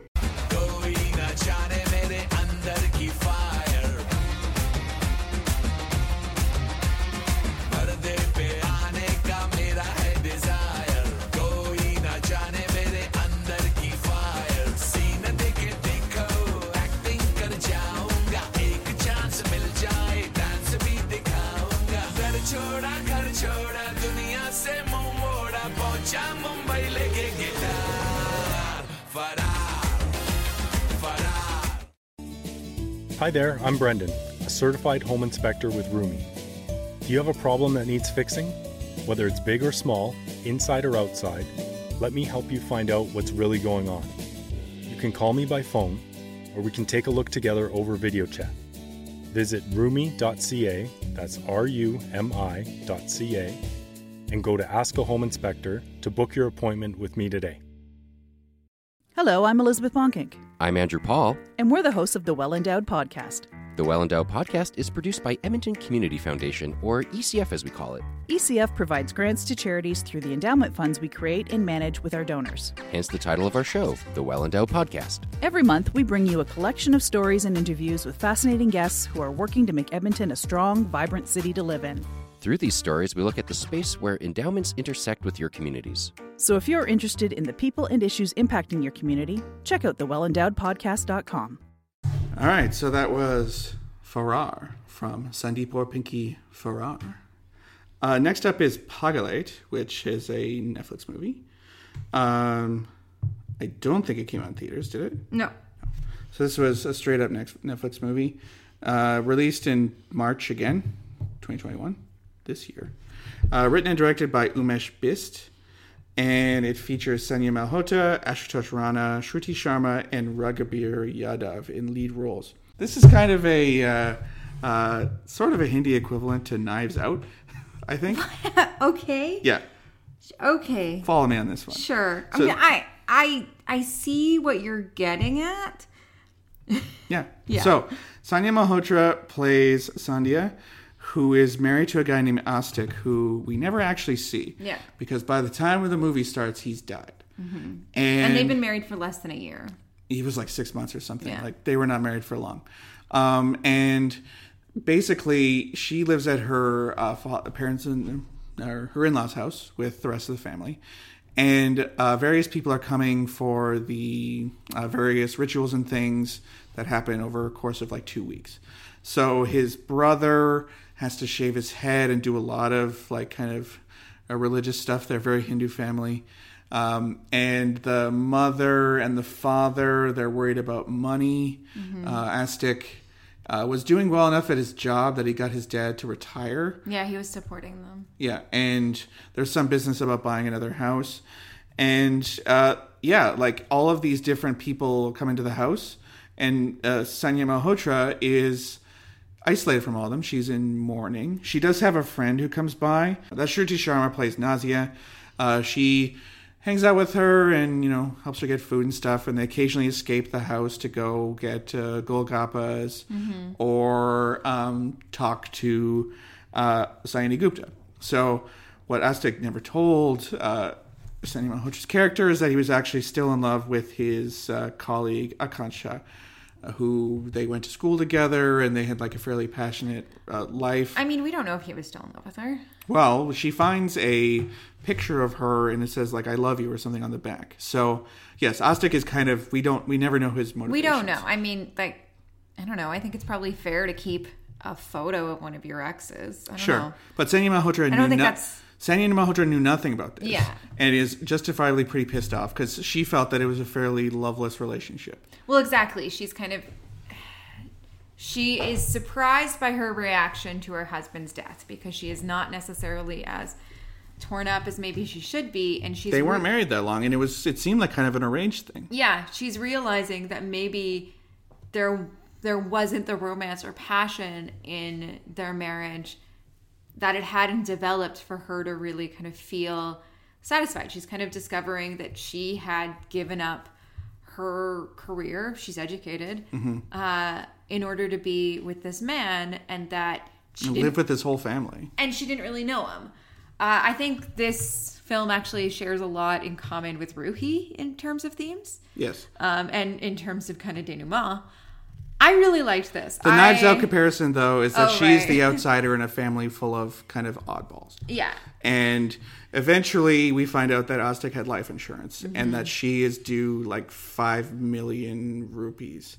So like she could definitely change the financial courses of this family. And then some of them start acting against her. Yeah. And some of them start sucking up. And it's also like They're in this awkward situation, and then money comes in, and it becomes this big thing. But there's no murder mystery. Yeah, but I, I thought this was going to be more interesting, because when she starts talking to Akanksha, uh, who we do like that actor, Saini Gupta. Yeah, Saini Gupta's great. It almost felt like they were kind of like having a thing themselves. And yeah. I, I was, and I was, it's hard not to read that, I guess, because of like Margarita with Estrada was the first time I saw Saini Gupta, and I, I think that's still yeah. kind of a role and that I, I return to in my mind when I see her. And she's like, uh, Saini Malhotra's like, well, so what was he like when he was in love? And she starts talking about that, and it was kind of trending towards maybe they would hook up. And I thought that would be a much more interesting movie. Yeah. Like this, this is an exploration of grief, what it does to people. Uh, what families do, and pretty... And um, also women's roles. Yeah, and a lot of detailed looks at uh, sort of the rituals that are done when someone dies. We don't really know that stuff. We're yeah. not Hindus. So learning that kind of thing, especially the role of the younger brother, all the stuff he has to do, I thought was really interesting. Um, yeah, it was... It's I, I found it interesting. I you know I don't know if I want to watch it again anytime soon, but I thought Saini Malhotra is really good. I thought that uh, um, Saini Gupta's good. The asshole over, older uh, uncle guy. Yeah. He's he's that guy. Whenever that guy shows up, you know he's going to be a problem. Um, I mean, I thought the cast was good. The grandmother's great. The grandmother's good. I thought maybe there's a couple too many people. The her mother is this kind of weird. Uh, religious person who wants to ward off the evil eye, and there's a lot of characters. It's there's a lot of people that you have to keep track of. You do get to know all of them by the end, though. Yeah, so. I really liked this. And Raghu Yadav shows up again. Yeah, I as crotchety old man. I really liked this. I I think it's kind of a slow burn. Mm-hmm. I think you know you. It introduces a ton of people all at once. Yeah, and it's not. I mean, spending time with a family grieving maybe doesn't sound like the most fun thing you could but it's watch. It's an experience that we've both had. Yeah, and it I think felt also, pretty true to life. Yeah, like what it reveals about family dynamics and about people. Yeah, it felt really true to life, even though obviously, you know, like you say, we do not come up from a traditional Hindu family. We are not Indian, but I think that kind of experience of grief and and kind of a family thrown back together through yeah. this horrible circumstance when, you know, you... You lose touch with your family because you're off busy, like busy living your lives. And then at this point, you know, the things that bring you together are weddings and grief. I did like we never see Aztec. He's always remembered or you see his stuff. Yeah. Uh, that was smart. Because um, yeah. then you, he never gets a chance did to explain know, himself. I never quite understood how he died. I guess I wondered if it was suicide. I don't think it was suicide. I think they would have been a lot more pissed off if it had been suicide. Okay, because the mother is so relieved that like... his soul will be forgiven of his sins. It could be. They, they, they, maybe that's why they go the whole nine yards with all the religious stuff. My, I thought it would be like a heart defect or something. I think if it was suicide, they would have... Yeah. They would have been a lot more ashamed of it. Yeah, I guess like... I'm not I'm I'm not sure if it was ever explained how he died. No, I, I thought at, like a heart defect or something. Yeah, at times I wondered if it was suicide. Yeah. Uh, I really like this movie. Yeah, I just... I think Saini Malhotra is like, again... She's the Fantastic. She's the Mario to Kangana Ranaut's Wario. Yeah, she's fantastic. I pretty much love her in everything I've seen her in. I'm glad that she did not have to wear the wigs that she had to wear for Shakuntala Devi. Mm-hmm. Um, but it would have been nice if she'd gotten an acid wash jean jacket. Uh, yeah, I really like this. I think she's in Asari the whole movie. Like, this is a very traditional family. Yeah, I think it's well worth... Yeah. Watching. It's a um, bit of a bummer, but uh, I think it is ending. Worth watching, though. Yeah, it's a very satisfying film. It has it has jokes too. Like it's not completely depressing the whole time. Here we go. Oh, Here we go, Matt. Oh, so happy I get to do this one. You I'm just doing. Did I'm, do- no, I'm, I'm doing. Okay, fine. Uh, why did we watch this, Matt? Uh, because I picked it. um, I thought the poster looked cool. Do you not agree? Yep. The poster is much cooler than the movie. Uh, so this is Koi Johnny Na. And I think if they played their cards right, which they won't, this could be the next Birdemic or something. Because this movie is so off the wall and like incredibly stupid that it could be like a camp cult classic. Right? But they're not going to market it as like, watch the incredibly stupid movie that Aamir Khan produced for some reason. Well, of we his know buddies. What he... Yeah, we know why he produced he, it. And this was apparently edited, if I remember right, by the guy who edited Lagan. We have confirmed. This was edited by the guy who did Lagan. And I have to say that so, this is some of the most incomprehensible editing yeah. I've seen in a commercial Hindi picture. Balu Sal- Saluja. Yeah. I don't know if he had like four hours to get it in on time, but he did not bring his A game. Nobody did.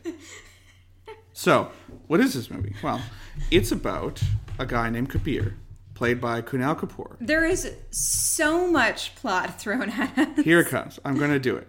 So, Kabir is an author who is perhaps best known for his um, motivational books. Do It You Can. Do It You Can, which features two ellipses somehow. And he is... in the world of Koi Jani Na, one of the most famous people who exists. Yeah, in and India. Any time that like a news broadcast is on, it's talking about bizarre contractual problems he's having with his uh, with his publishing company. Yeah, this the, is this is like C N N level news. Yeah, it felt a bit like like if he had like the like like a, a bit like George R R. Martin, but instead of writing like a big fantasy series that everyone is like waiting for the last installment and frustrated that like he doesn't seem to be getting to it. He's like really, really attractive, writes self-help books, and is also dealing with a divorce. Yeah. Um, the contractual so error. So not at all like J R R. Martin. The contractual error? Do you want to know what J R R. It is? Not at all like G R R. Martin. Do you want to know what the contractual error is? Sure. He is supposed to deliver another motivational book. You're right. Without writing any other books in the mi- yeah, in the meantime. He's contractually obligated to not write other books. Yeah. It's called the right of first refusal, and it's real. Yeah. This is this is completely based in reality. But But does it make news? Does it make headlines? No, this would never make any news. No one would give a shit about this ever. Yeah. Uh, but what we find him disguised as a like a fat Sikh guy, right? It's and G R R. Martin. George R R. Martin. Yeah, yeah. George R R. Martin. He is disguised as like a fat Sikh guy and trying to get into a nightclub called Ego. Yeah. Um, he sneaks in through the back and then watches Amir Khan, pretty sexy Amir Khan, actually. He looks pretty good. he d- he looks great. Do a Bollywood number with like the floor show lady. Yeah. Uh, after that happens, he accidentally, on purpose, maybe murders a guy with a taser. Then uh, we hear all about this uh, contractual issue, and we hear that he's going up to his writing retreat uh, at Panchgani. Yeah. Uh, on the way there, he uh, picks up a hitchhiker called Suhana, played by Amriya Dastur, who is a manic pixie dream girl type. Yeah. Uh, she doesn't care where she's going. She's just happy to be on the road. Uh, they drive to Panchgani, and um, yeah, he works on his book for a while. uh, she starts working at the hotel. And then they start getting harassed by a guy named uh, Ricky... Ricky Rosario. Ricky Rosario. Such a good name. The most Goan guy who ever existed. Yeah. He is named Ricky Rosario. He has a big crucifix on his chest, and he dresses like a sleazy detective, which he is. Mm-hmm. He's been hired by Kabir's wife mm-hmm. to spy on him and also make the, the gardener, Bindia. Yeah. She's supposed to seduce him so that she can... divorce him for cheating on her or something. Also, there is a serial killer on the loose who is lightly, ins- not lightly, who is inspired by the works of Kabir Kapoor's pseudonym. Zahar Khan? Z- uh, Zahan Khan? Zahan Khan? Zahan Khan. And this is a sort of pulpy style book series about a guy who like avenges people in the underground. Zaran Khan. Zaran Khan, right. Yeah. yeah. So, in the middle of him trying to write this book, he's dealing with this Manic Pixie Dream Girl he he's found. He's trying to write the book. I can't tell. He's also being menaced by a, um, a sleazy detective who's taking pictures of him all the time. There's a serial killer on the loose. This movie is a disaster. Oh, it's... It it's... is... all over the place. One there of the is worst. So much plot. That's that's maybe the first forty minutes I've told you. More stuff happens, but this is like one of the worst edited and like composed movies I've ever seen in Hindi cinema. It looks like it was shot on an iPhone eight. It um, it occasionally tries to show you like what the world of Zahan Khan's books is like by doing that kind of filter that makes it look sort of like you have Bengay dots. Like you're an engraving. Yeah. And like large scenes of the film are shot through this. And it looks awful. I think they're just trying to do like a Sin City type thing, but it's done on an Instagram filter. Um, but I loved it. Uh, yeah, this is a one and a half star and a like on yeah, Letterboxd. This is, this movie worked so hard for its one and a half stars. I think that everyone should watch it and just goof on it, because this movie sucks, but also it's is truly terrible. But it's also like so engaging because you generally will probably have no idea what's going to happen next until you do, and then you'll feel smart like me. Yeah, Arman Haji is in Lagan. Um, so kind of where this like pseudo, the director, yeah, yeah, the writer and director. So where this kind of pseudo Lagan reunion comes from, and his opening kind of um, production company logo was like his character. He's from the Lagan. Drum guy. Yeah. Um, Atul Kulkarni is uh, another character who kind of comes up later on in the film, and also uh, Raj Zuchi is playing... one of our favorite sort of bit character actors. Yeah, and um, I think one of the reviews we read said playing the most Raj Zuchi character ever. He is a up. he is a drunken father who waves a gun around. Yeah, um, and so kind of like yeah, there's this kind of yeah, this Lagan reunion aspect to it. Just the shoddiest the, from some of goddamn the Lagan reunion. The Aamir Khan. They shove cameo. An Aamir Khan song in the beginning. This comes up never again. And Aamir Khan produced it. It's a, it's actually like a really well done musical number, and I and, liked it. But yeah, it is. They spent all the money on that, and then about four dollars were left to make the rest of the movie. Yeah, and Ashutosh Gowarkar does get a like special thanks in the opening. Yeah, and uh, I bet he was just like, "Thank you. Why did you put my name anywhere near this? This is worse than Mohenjo-Daro."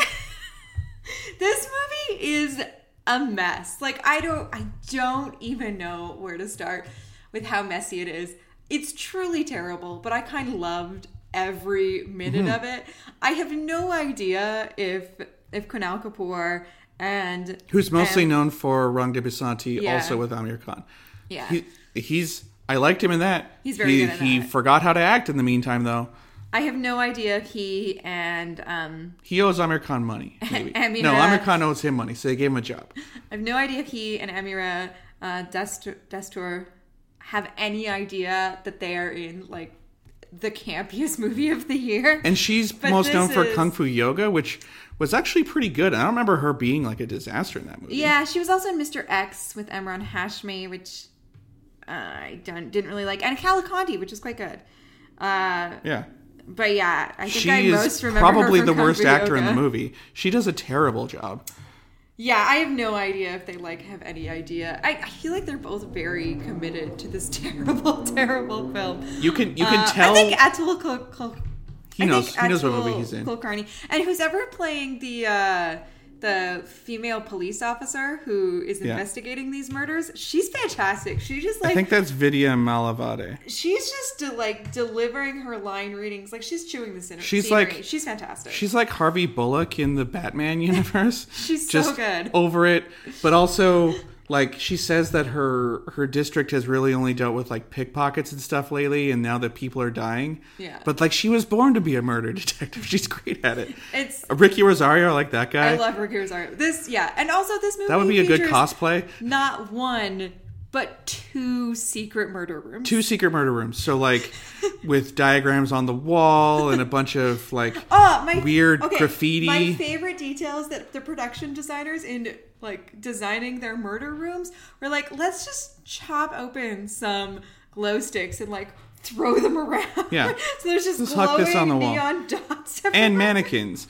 Everyone needs a mannequin. One of them oh. sort of makes sense. The other one is just sitting there in a bathtub. Uh yeah, this is this is a t- like this is truly bad. But yeah. If we were to recommend any two movies, I would say Sandeep or Pinky Farrar, and then this one. Uh no, and Sherney. Sherney's yeah, good too. Yeah, exactly. But uh, uh watch this. Get a little drunk. Watch it. You know, if you live with people, watch it with them. Have a good time. If, if you're fully vaccinated and you're at a place where you can like have people over, this might be a good time. This is a good movie to smoke a bowl and we just kind of revel in because it. A good time. It is truly awful, but it, I had a wonderful time. There's another movie that's even worse that I didn't have a wonderful time. Yeah, it's coming up soon. Yeah. So next we have The Big Bull. This came out on April eighth on Hotstar. It stars Abhishek Bachchan and Elena de Cruz. Uh, okay, it's a biopic, it's kind of like the Bollywood equivalent to The Wolf of Wall Street. But? But nowhere near as debauched. Yes. It's like, if you liked The Wolf of Wall Street, but were very interested in the financial instruments that were being bought and sold, and not in, like, the dwarf tossing, the sex, the cocaine, the quaaludes, all that stuff that shows the moral degradation of the financial industry as being like the gangster industry. This is that, but all about the financial stuff. Yeah, it's all about the financial stuff. So Elena de Cruz plays uh, an author who's at, like, a very kind of swanky book launch. One of the she's, fanciest book launches I've ever seen. Yeah. She's written a book about the Big Bull, this kind of uh, figure from the nineteen eighties, uh, this financial... He's a real guy. Yeah, this financial trader who has kind of this rags to riches story, who ultimately like ended up in jail for corruption. I understand so his scam, too. They did explain it. Yeah, so she's narrating kind of his story, because she's released a book on him, and also how back in the eighties slash nineties, she was a financial investigative journalist who kind of was hell-bent on... She was a thorn on, in his side. Yeah, she was a thorn in his side. She was hell-bent on kind of revealing... Uh, his true colors. Now, I'm not going to get into I am. explaining the financial scheme. It's easy. Well, yeah. So it involves like bo- like it involves being a go-between banks. Yeah, banks lend each other all the money yeah. all the time. And I guess in India, you needed a trader, like a T A, a T R A D E R, a mm-hmm. trader, to kind of hold the the money for a day in between the transaction. Mm-hmm. But what uh, the Big Bull figures out is that, you know, if the bank lends you, they're essentially giving it to you in your name, and then you give it to the bank the next day. Mm-hmm. But what he figures out is that they've given you a bunch of money, and you could try and do something with it in that day. And then if you get another bank to lend you money or do a transaction with you, it's called a B R. If you get the next bank to do it, then you use the second bank's money to pay off the first bank's transaction, right. and you keep rolling it forward, and then you get a little bit of uh, extra money to play around with, and then you get the interest on whatever your deals are. He also gets involved in insider trading. Yeah, kind of the first scheme is insider trading. Yeah, so he does insider trading too. But I guess the stock exchange at this time, he's like the first guy that figures out that they're giving free money away. You can use it. You just have to give it back later. Mm-hmm. And he's able to use that to essentially kickstart... like the the commercial trading industry in India, because average people did not buy stocks, and he makes it so that the stock market grew, mm-hmm. and, and he only did it by just Im- making up fake money. And interestingly, unlike The Wolf of Wall Street, which is a film I do not like, it's a pump and dump scheme. That's a very easy scheme. Yeah, but unlike The Wolf of Wall Street, the film doesn't have contempt for this guy. Instead, it kind of like ultimately wants to like. heroize him. Yeah, and that's why the movie doesn't work. And that's part of why the movie doesn't work, because he's like truly a corrupt individual who's taking advantage he's taking advantage of loopholes in the system. But what he's doing is like clearly illegal and wrong. Well, he's also massively inflating stocks yeah. and getting people to buy them just because oh, he says it's going to be a good one. But eventually that stock will go down and he is not going to be holding the bag. Someone else is going to lose money because he said it was a good deal. And so it's fascinating because it focuses on the less fun aspects of things, whereas, you know, like I say, The Wolf of Wall Street focuses on the fun aspects, um, and yet has, like, complete admiration for this guy. Mm-hmm. Uh, I don't know. I found this a very confusing film. I did appreciate how well it explained the finances at work, because I would mm-hmm. never understand that. Yeah, you, we, you don't need to know anything about... the liquidity of the stock market in the eighties to get at this. But the overall message of the film I found kind of problematic. Uh, also, this is the most unattractive Abhishek Bachchan has ever been, which, yeah. I mean, maybe he's, you know, trying to look it's like a long the real... pandemic. Maybe he's... he's trying to look like the real guy, but I did not... I did not appreciate that. The only things I've ever seen, like, the only reviews or anything I've seen of this movie... keep comparing it to the T V show Scam nineteen ninety-two. I think it's nineteen ninety-two. Okay. Which is, on, which is on Sony Live. And it's like a ten-episode miniseries about this guy. And that is apparently very good. Mm. It just is not available here. So anytime you say, oh, yeah, this is like a worse version of that. Cool. Like, I don't know. I can't see that one. So yeah. this is this is a mediocre movie. Um, and yeah, it's it's valorization of this guy. It ends off as like, he'll always be the big bull. And that's like saying... the tornado that hit Edmonton will always be the big tornado that hit Edmonton.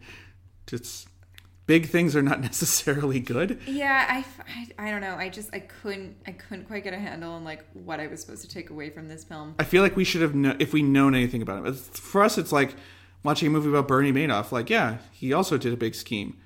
He's bad though. We don't like Bernie Madoff. Why would we be interested in? Why would we think that he's cool? Well, yeah, and and even though I think like The Wolf of Wall Street does have problems in the way that it glamorizes Jordan Belfort, I still believe that like Martin Scorsese he hates does him. have contempt for him.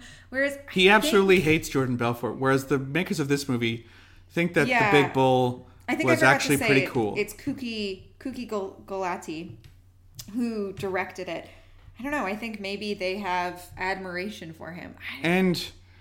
So, I guess this is history, so it's not a spoiler, but he dies in jail, and it is implied that he's been murdered by the cops yeah. who, like, tie him to a car and make him run and have a heart attack. That's really interesting. How come that yeah. wasn't, like, a bigger part of the movie? As opposed to, oh, he got another B R from the bank, and he's uh, he's bought a new house, like... Okay, he's dealing with politicians. He, he gave the prime minister a million dollars. Mm-hmm.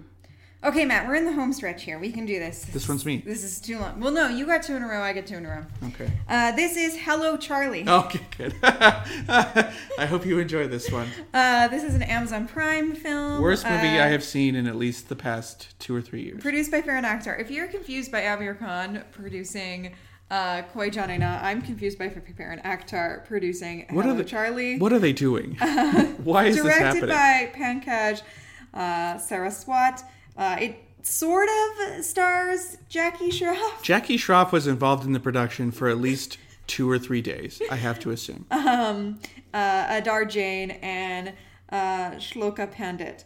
Uh, There's the, a hot lady and a dumb guy. Yeah, the basic plot of this... He's a big bull type character.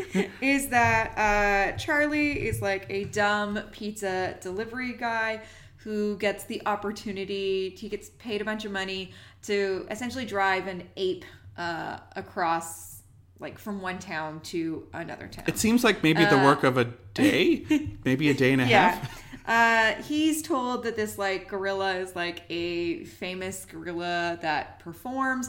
What he doesn't know is that it's actually... Doesn't he do Dancy Dancy Booby Booby? Yeah.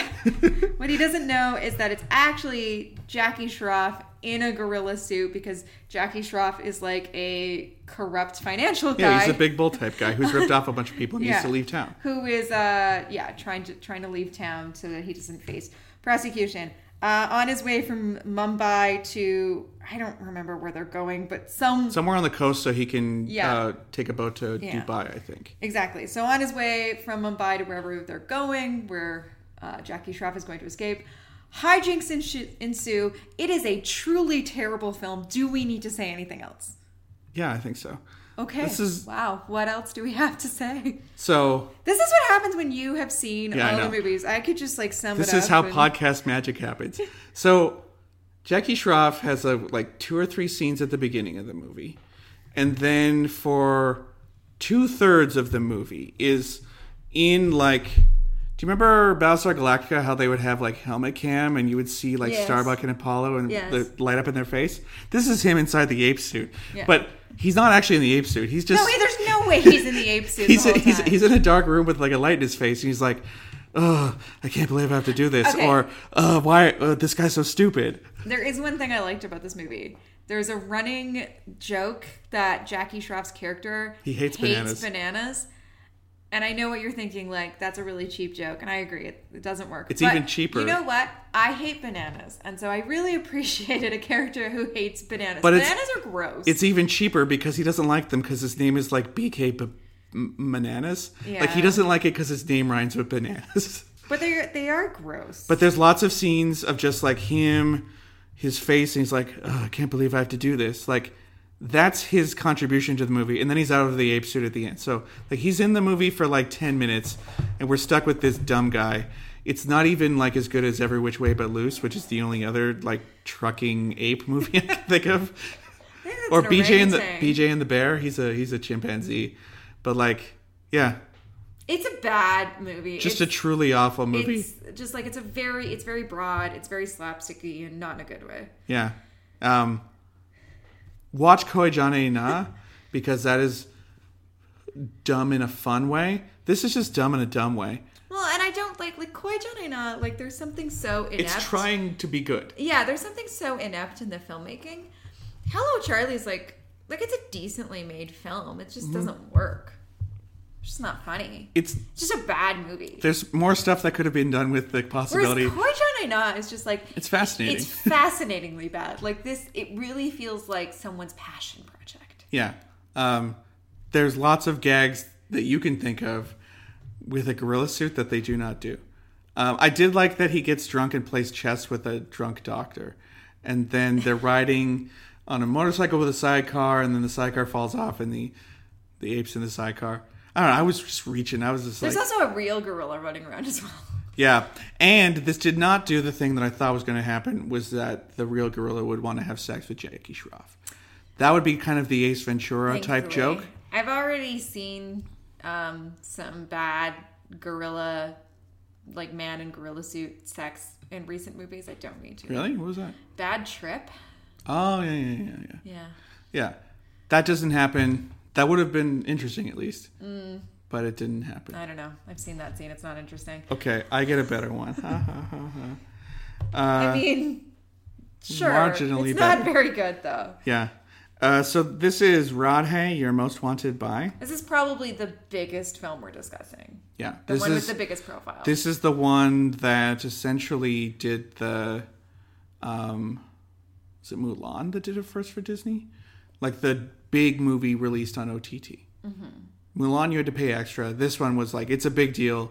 If you have Z five, you can watch this. And surprisingly, we were able to get through this entire film without Z five crashing. This, yeah. I think, is the very it's first time. It's never happened time... before. I think they put all of their energy into making this one movie work. Yeah, I think this is the very first time we've been able to watch a film on Z five where we didn't have to reload it and we didn't deal with timing out issues. So I don't know if Z five, the...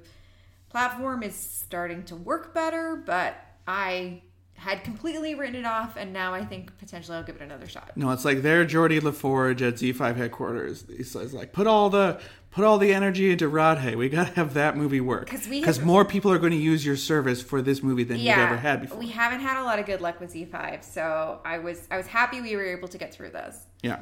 So and this... it looked relatively good. I will say hmm. it's frustrating that the kind of Apple T V app we use in Apple T V, uh, you cannot yeah, we get have to, the subtitles we have to, stream to work. It. We have to AirPlay it through our computer, which I think also maybe adds to some of the issues that Z five has. Yeah. But yeah, we, we constantly have issues with Z five crashing whenever we But use if you it. speak but, Hindi, this, that's not a big deal. Yeah. Just watch it on your Apple but T V. But this time it worked, so yeah. we're happy for that. So Knock on wood that it works again. Directed by Prabhudeva. I thought I was going to have better dancing. Oh, yeah. I have to say I'm a little disappointed in Prabhudeva. So it features Salman Khan, Disha yeah, Patani, Randy he, Puda, and Jackie Shroff.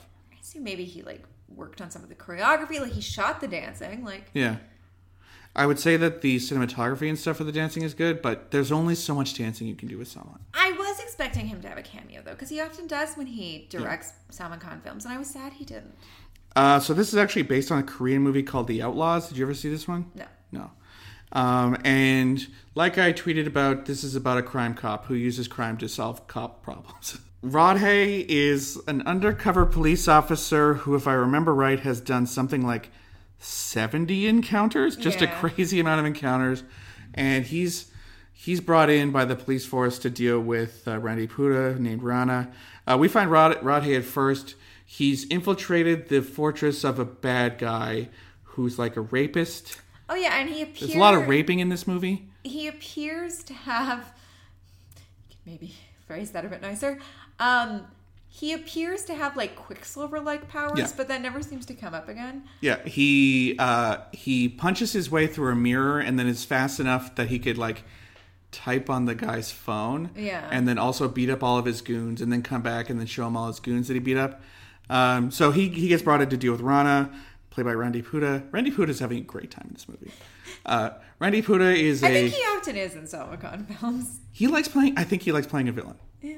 Or a cop, like a, a secondary guy who is either trying to who's trying to deal with Salman Khan. I think he, either, he which he, side of the law he's on. He likes a paycheck and he has a lot of fun. Yeah, Uh, he's wow, he's collecting that paycheck. He's a drug dealer who has like two goons, and they're taking over the rackets. Um, Disha Patani is a girl who meets Rod Hay when his, she's a model. His car breaks down, and he needs a ride. He she hates cops. Her brother, quote winky, unquote winky. brother, is Jackie Shroff, who's uh, Salman Khan's boss, uh, and she doesn't like cops because of her brother having a dangerous job.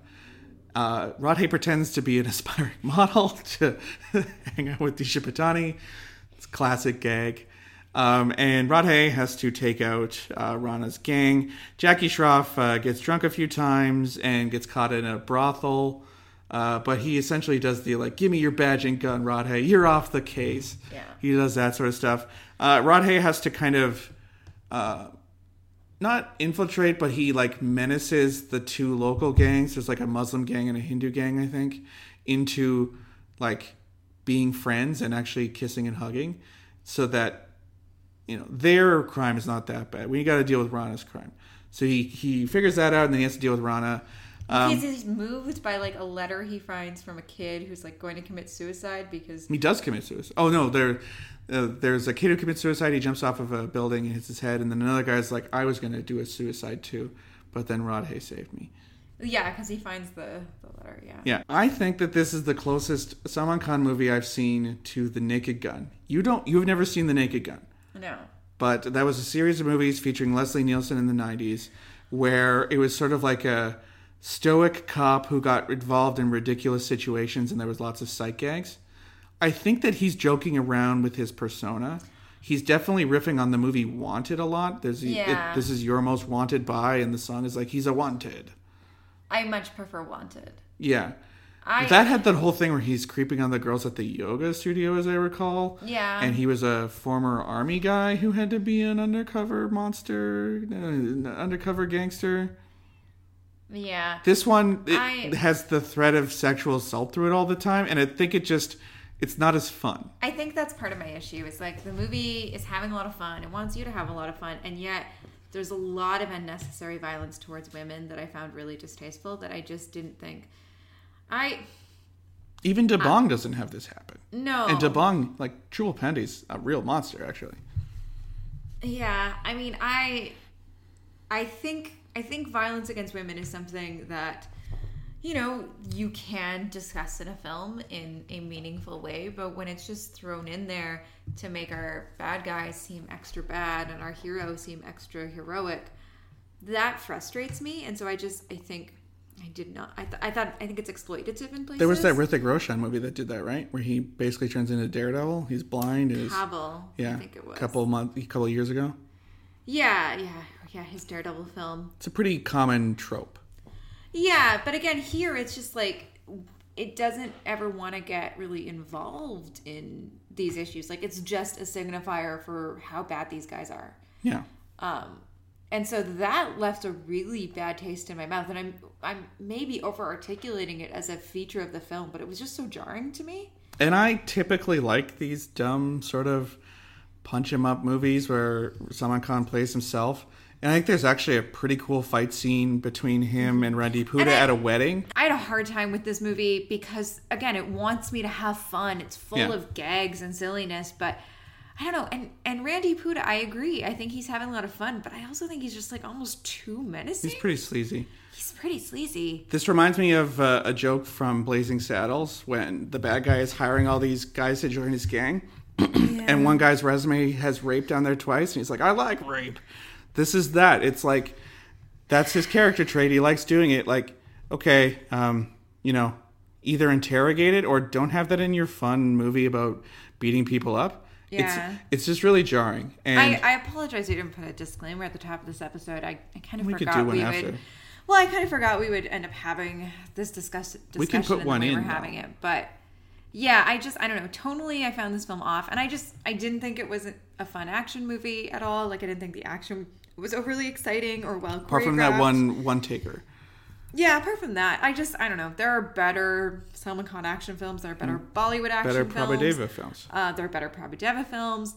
I don't know, and again, I'm, I'm fi- I do kind of find, like, the Salman Khan, Salman Khan cop feature to be somewhat fascist in a way that... Yes. Well, I mean, if Radhe kills you, you deserve to. Yeah. All right. Second last film. Uh, and it's a lovely one, Matt. Uh, this is Skater. Hello Charlie two. Oh, no, this is Skater Girl. Skater Girl. Uh, came out on June eleventh uh, on Netflix. It's directed by Manraji Makhijani. It stars Rachel Sanchita Gupta, Amrit Magara, who we have previously seen. She was actually in Time to Dance. Mm-hmm. Oddly enough, she has a small role in Time to Dance. Um, but she's probably most known for Angry Indian Goddesses. She plays the the the aspiring Bollywood actress from London. We also thought um, that she might be a better physical match for Sina. Yeah. She actually looks a lot like the the real one. Yeah, I thought she could potentially... But she's not a star enough to pull yeah. her own movie off. Uh, and Wahida Roman has a small role. As a queen. Amrit Magara plays a, a young woman from London again who comes to a small village in rural Rajasthan, and we don't entirely know why she's there at first. But while there, she meets a young girl played by Gupta and her younger brother. And her younger brother has like put together like kind of like a makeshift skateboard, like this little pole cart thing. Yeah, his sister pulls him around. Yeah. And and well, and well, sometimes he pulls her, but it's this little thing that that they play with. And she immediately identifies it as like a skateboard. And she draws a picture of it for him, and all the kids in town then bring out all of their toys that they've created and want her to draw a picture. It's very cute. Uh, she's she, a she's a talented artist. Yeah. So. She has a friend who's kind of in the area, who's also in Rajasthan. He's a, a white guy from London who's in the area He's teaching. Teacher, yeah. yeah, teaching kids. Uh, and he comes by to see her, and he brings his skateboard. And so the kids get to see a skateboard. And he lets them play with it too. Yeah. Jessica becomes kind of interested in just how these kids are interested in skateboards. And so she orders a bunch of them from London. She's pretty well and, off. She works yeah, at a marketing she's company. She's clearly yeah. fairly well off.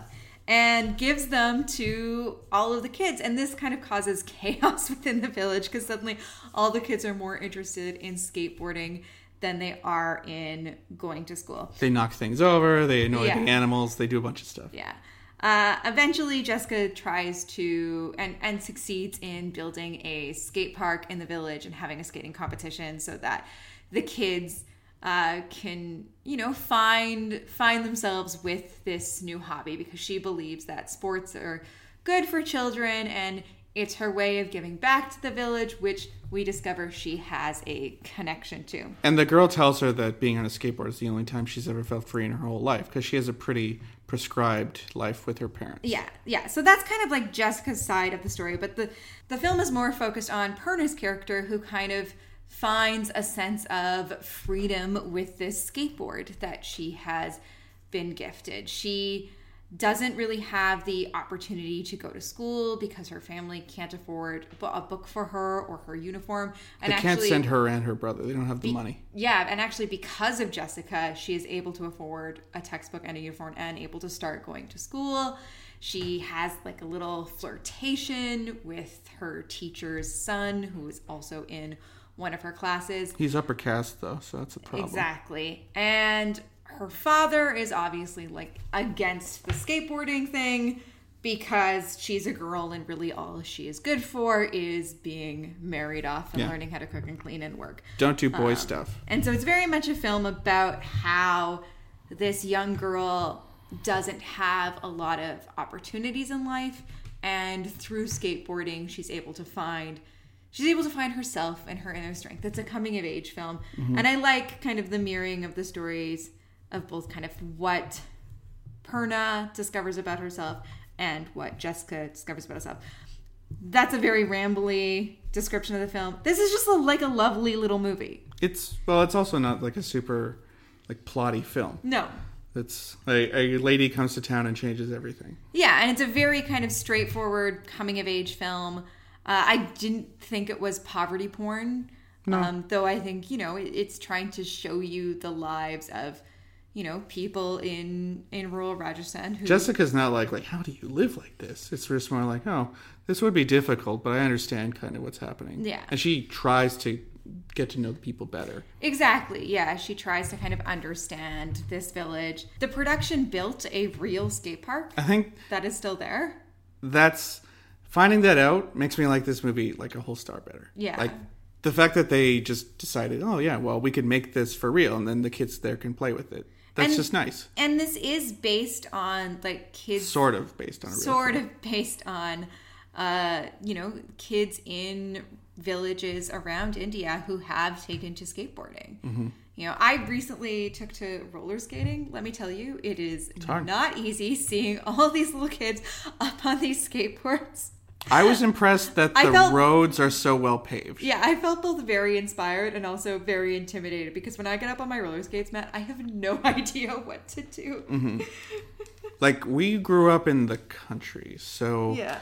roller skating and skateboarding, these are not sports that were really easy for us. No, we, we could bike. Yeah, you can mo- you can mountain bike, but we had dirt roads and yeah. like it was difficult to do, so... Um, You're I was impressed just, to see all this pavement. Yeah, I was impressed that this village had. I guess Wahida Rahman, she's the queen of this area. It's a, yeah. sort of still a kingdom, queendom type place, and she's done a good job keeping the roads uh, in good shape. Um, it, it's a nice movie. Yeah, if you a, want kind of like a heartwarming, enjoyable movie, it's a lovely little film, and I, I think also one um, that you know you could watch as a family. Yeah. Yeah.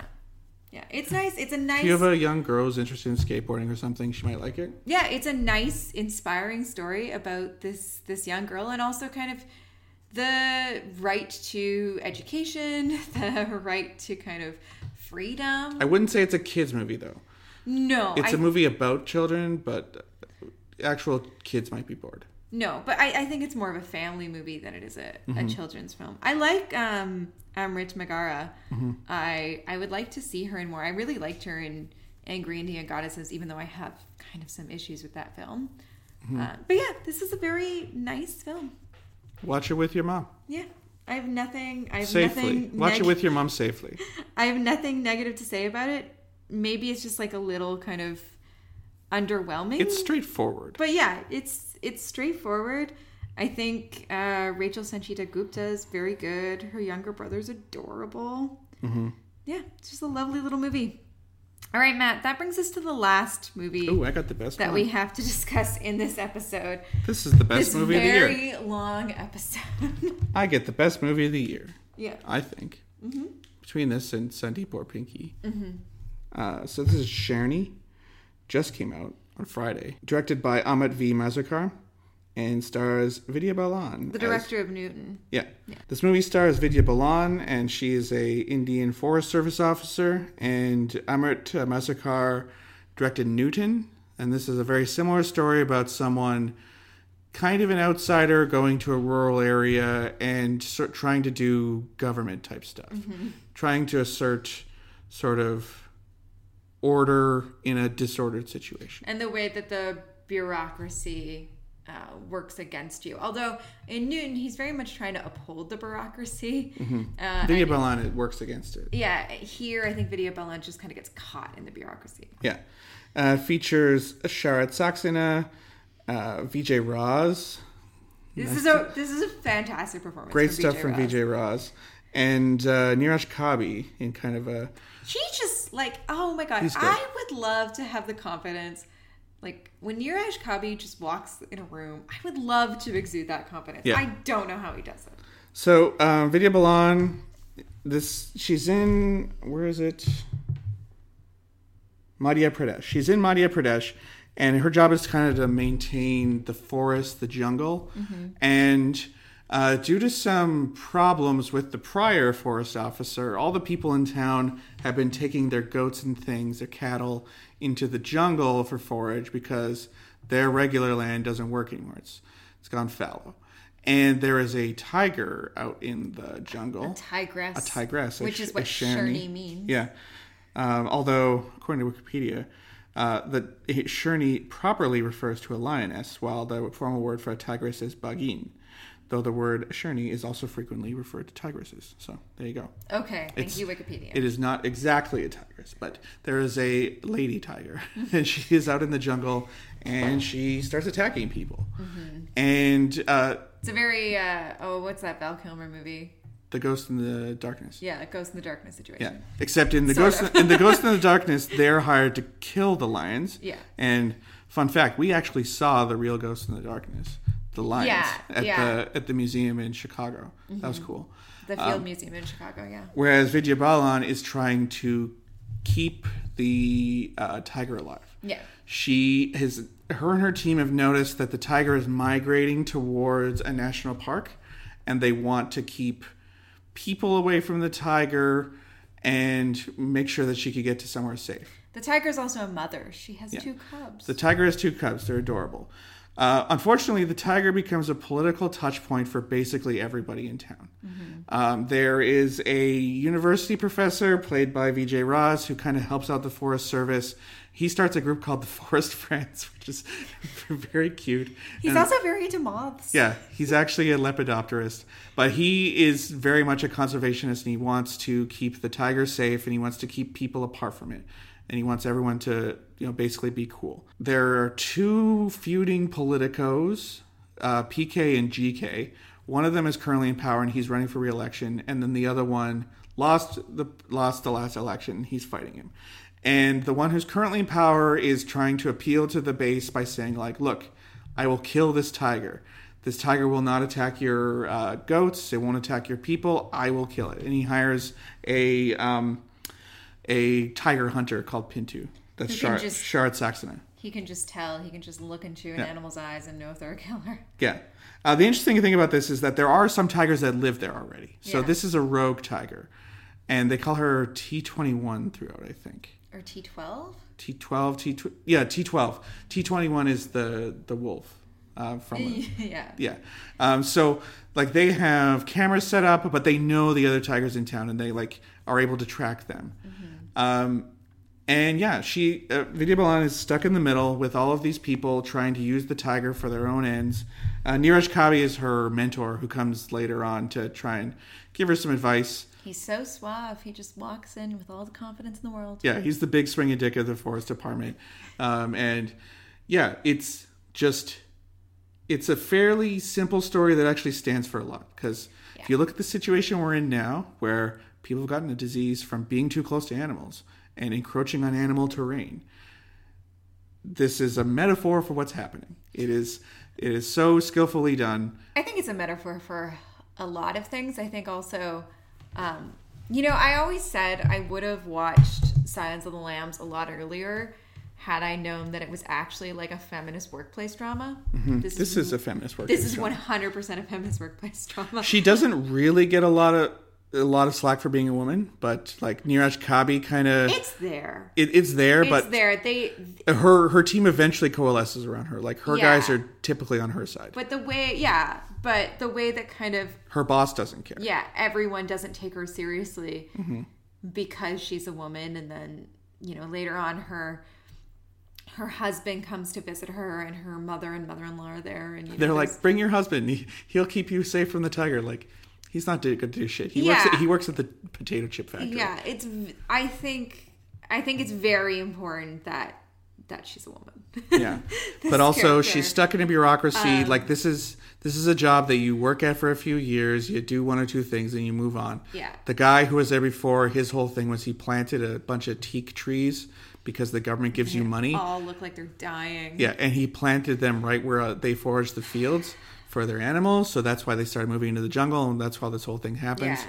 So it's just compounding layers of bureaucracy, screwing things up, and then leaving the mess for the next person to take care of it. She actually wants to fix the problem, yeah. which is bizarre in a bureaucracy, and it f***s everything up. Yeah, I I loved this movie. It yeah. wasn't what I was expecting. I think I was expecting something more akin to like Sorcerer, where they were going to be like in the jungle tracking the tiger. Yeah, I think maybe it's based on this poster that yeah. they have of her. She looks like, very heroic in the, in the back, back of a jeep, jeep yeah. right? Like, and I, there's a tiger hunter guy.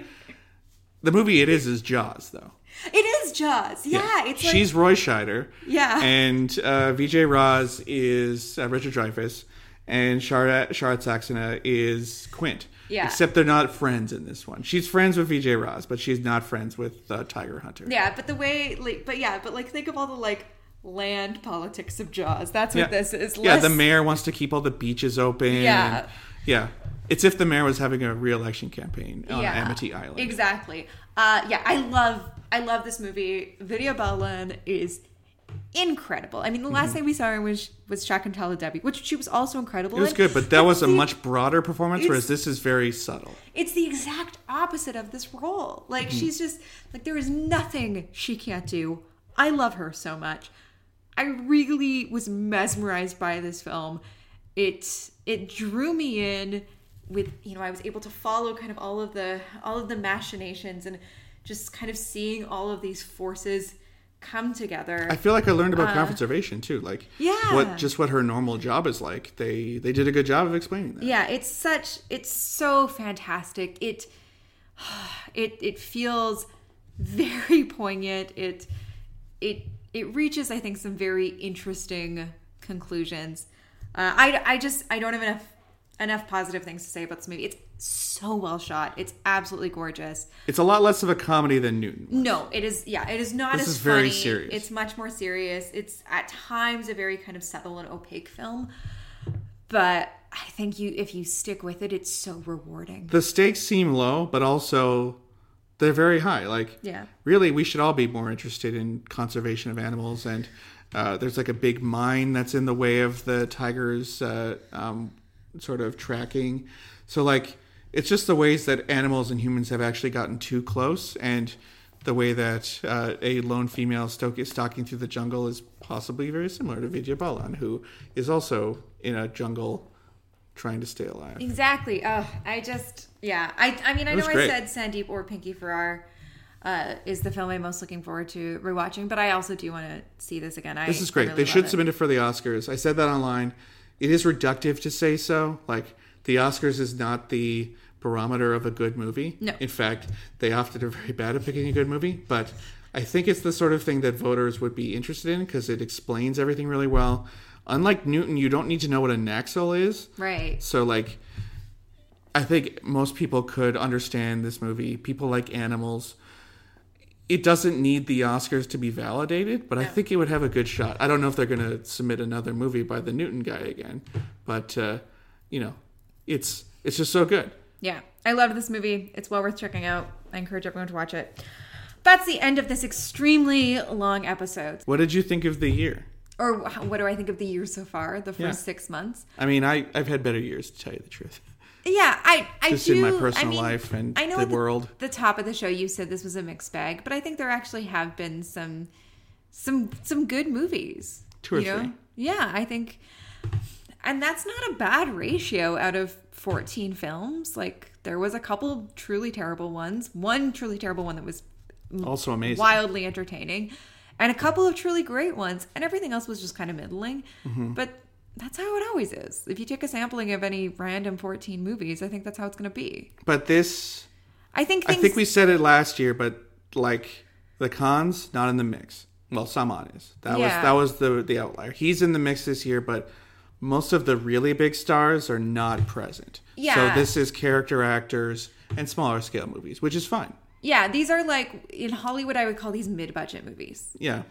You know, and B-movies. I... Not B-movies, mid-budget. Sure.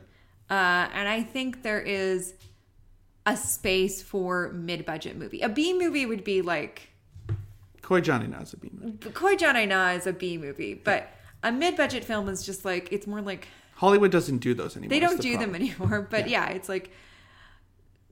An adult films, you know, a like, John Grisham film. A, yeah, yeah, there are movies that don't like dad movies. Go for the big, the big budget. They don't go for the spectacle. They're they're generally plot driven, and they're mid budget because they don't cost as much. They're Matthew McConaughey films that aren't uh, Interstellar. So it's The Lincoln Lawyer, or uh, exactly uh, Serenity. Exactly, and so you know, I I liked a lot of these movies. Uh, again, like. We don't have kind of the big thrills and spectacles that I think no a lot Masala. of people associate with Bollywood. There's things relating to Masala, like yeah. Sandeep or Pinky Farrar, and they're talking about this Farrar three, or Bombay Rose and its relation to yeah. um, you know, modern day Bollywood stuff. And these are a lot of character-driven films. Yeah. Uh, and I think the better ones are very much focused on women's lives. Yeah, I appreciate that. So... Yeah. Yeah, I I actually, you know, I always think it's a mixed bag any time of year, regardless of if the films are coming out on streaming or going to theaters. Uh, but I I genuinely really enjoy some of these movies, and I'm glad that I've been able to see them. I'm glad that films are continuing to come out and being made available around the world. Mm-hmm. You know, we, we all need some, we all need something to do while we deal with this. I don't know. What it, what's kind of your take on the, the first six months so far?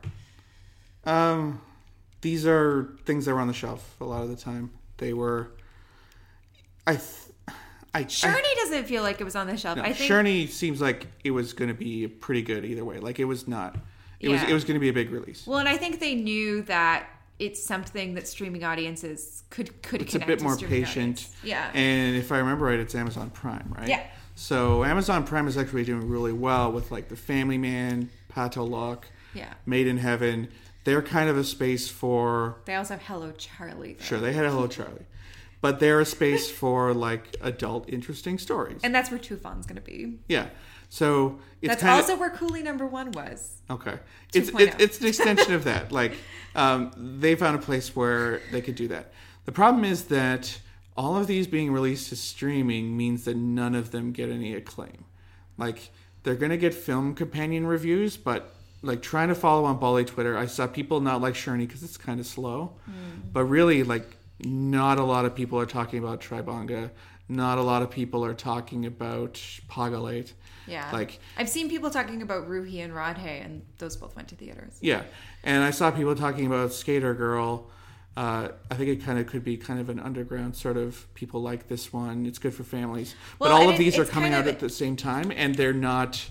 They're just kind of becoming a mess and getting lost in the shuffle. Skater Girl is also kind of in a a genre of kind of like coming of age films that are that's akin to like Skate Kitchen or um yeah. Waja, yeah. um the Whale Saudi, Rider, the Saudi Arabian film about uh, the girl who wants a bike.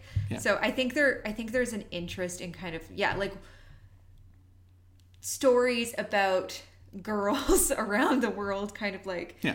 finding themselves, whether it's it could, riding whales or riding a bike or but like skateboarding. It, it, there's a separate sort of zone for that. Yeah. That kind of international, you know. Girl movies. Girl movies. Like, that has its own thing. But most of these are just being released into a void, and then no one ever talks about them. Mm-hmm. So we're trying to do our part, but, like, there hasn't been one thing to rally around for the whole year. Yeah. Radhe was the closest, but I think it kind of just came and went. I haven't seen anyone talk about it lately. There aren't any memes or anything. Well, and also like it's its release kind of got dampened by the coronavirus pandemic. Yeah, but like yeah. even then, think about Sacred Games or something like yeah. that. There's so many people talking about it, so many memes and stuff like that. Nothing right now is really catching on. And I, I do miss big Bollywood movies. But the last one we saw in theater was Dibang three. Oh, God, I know.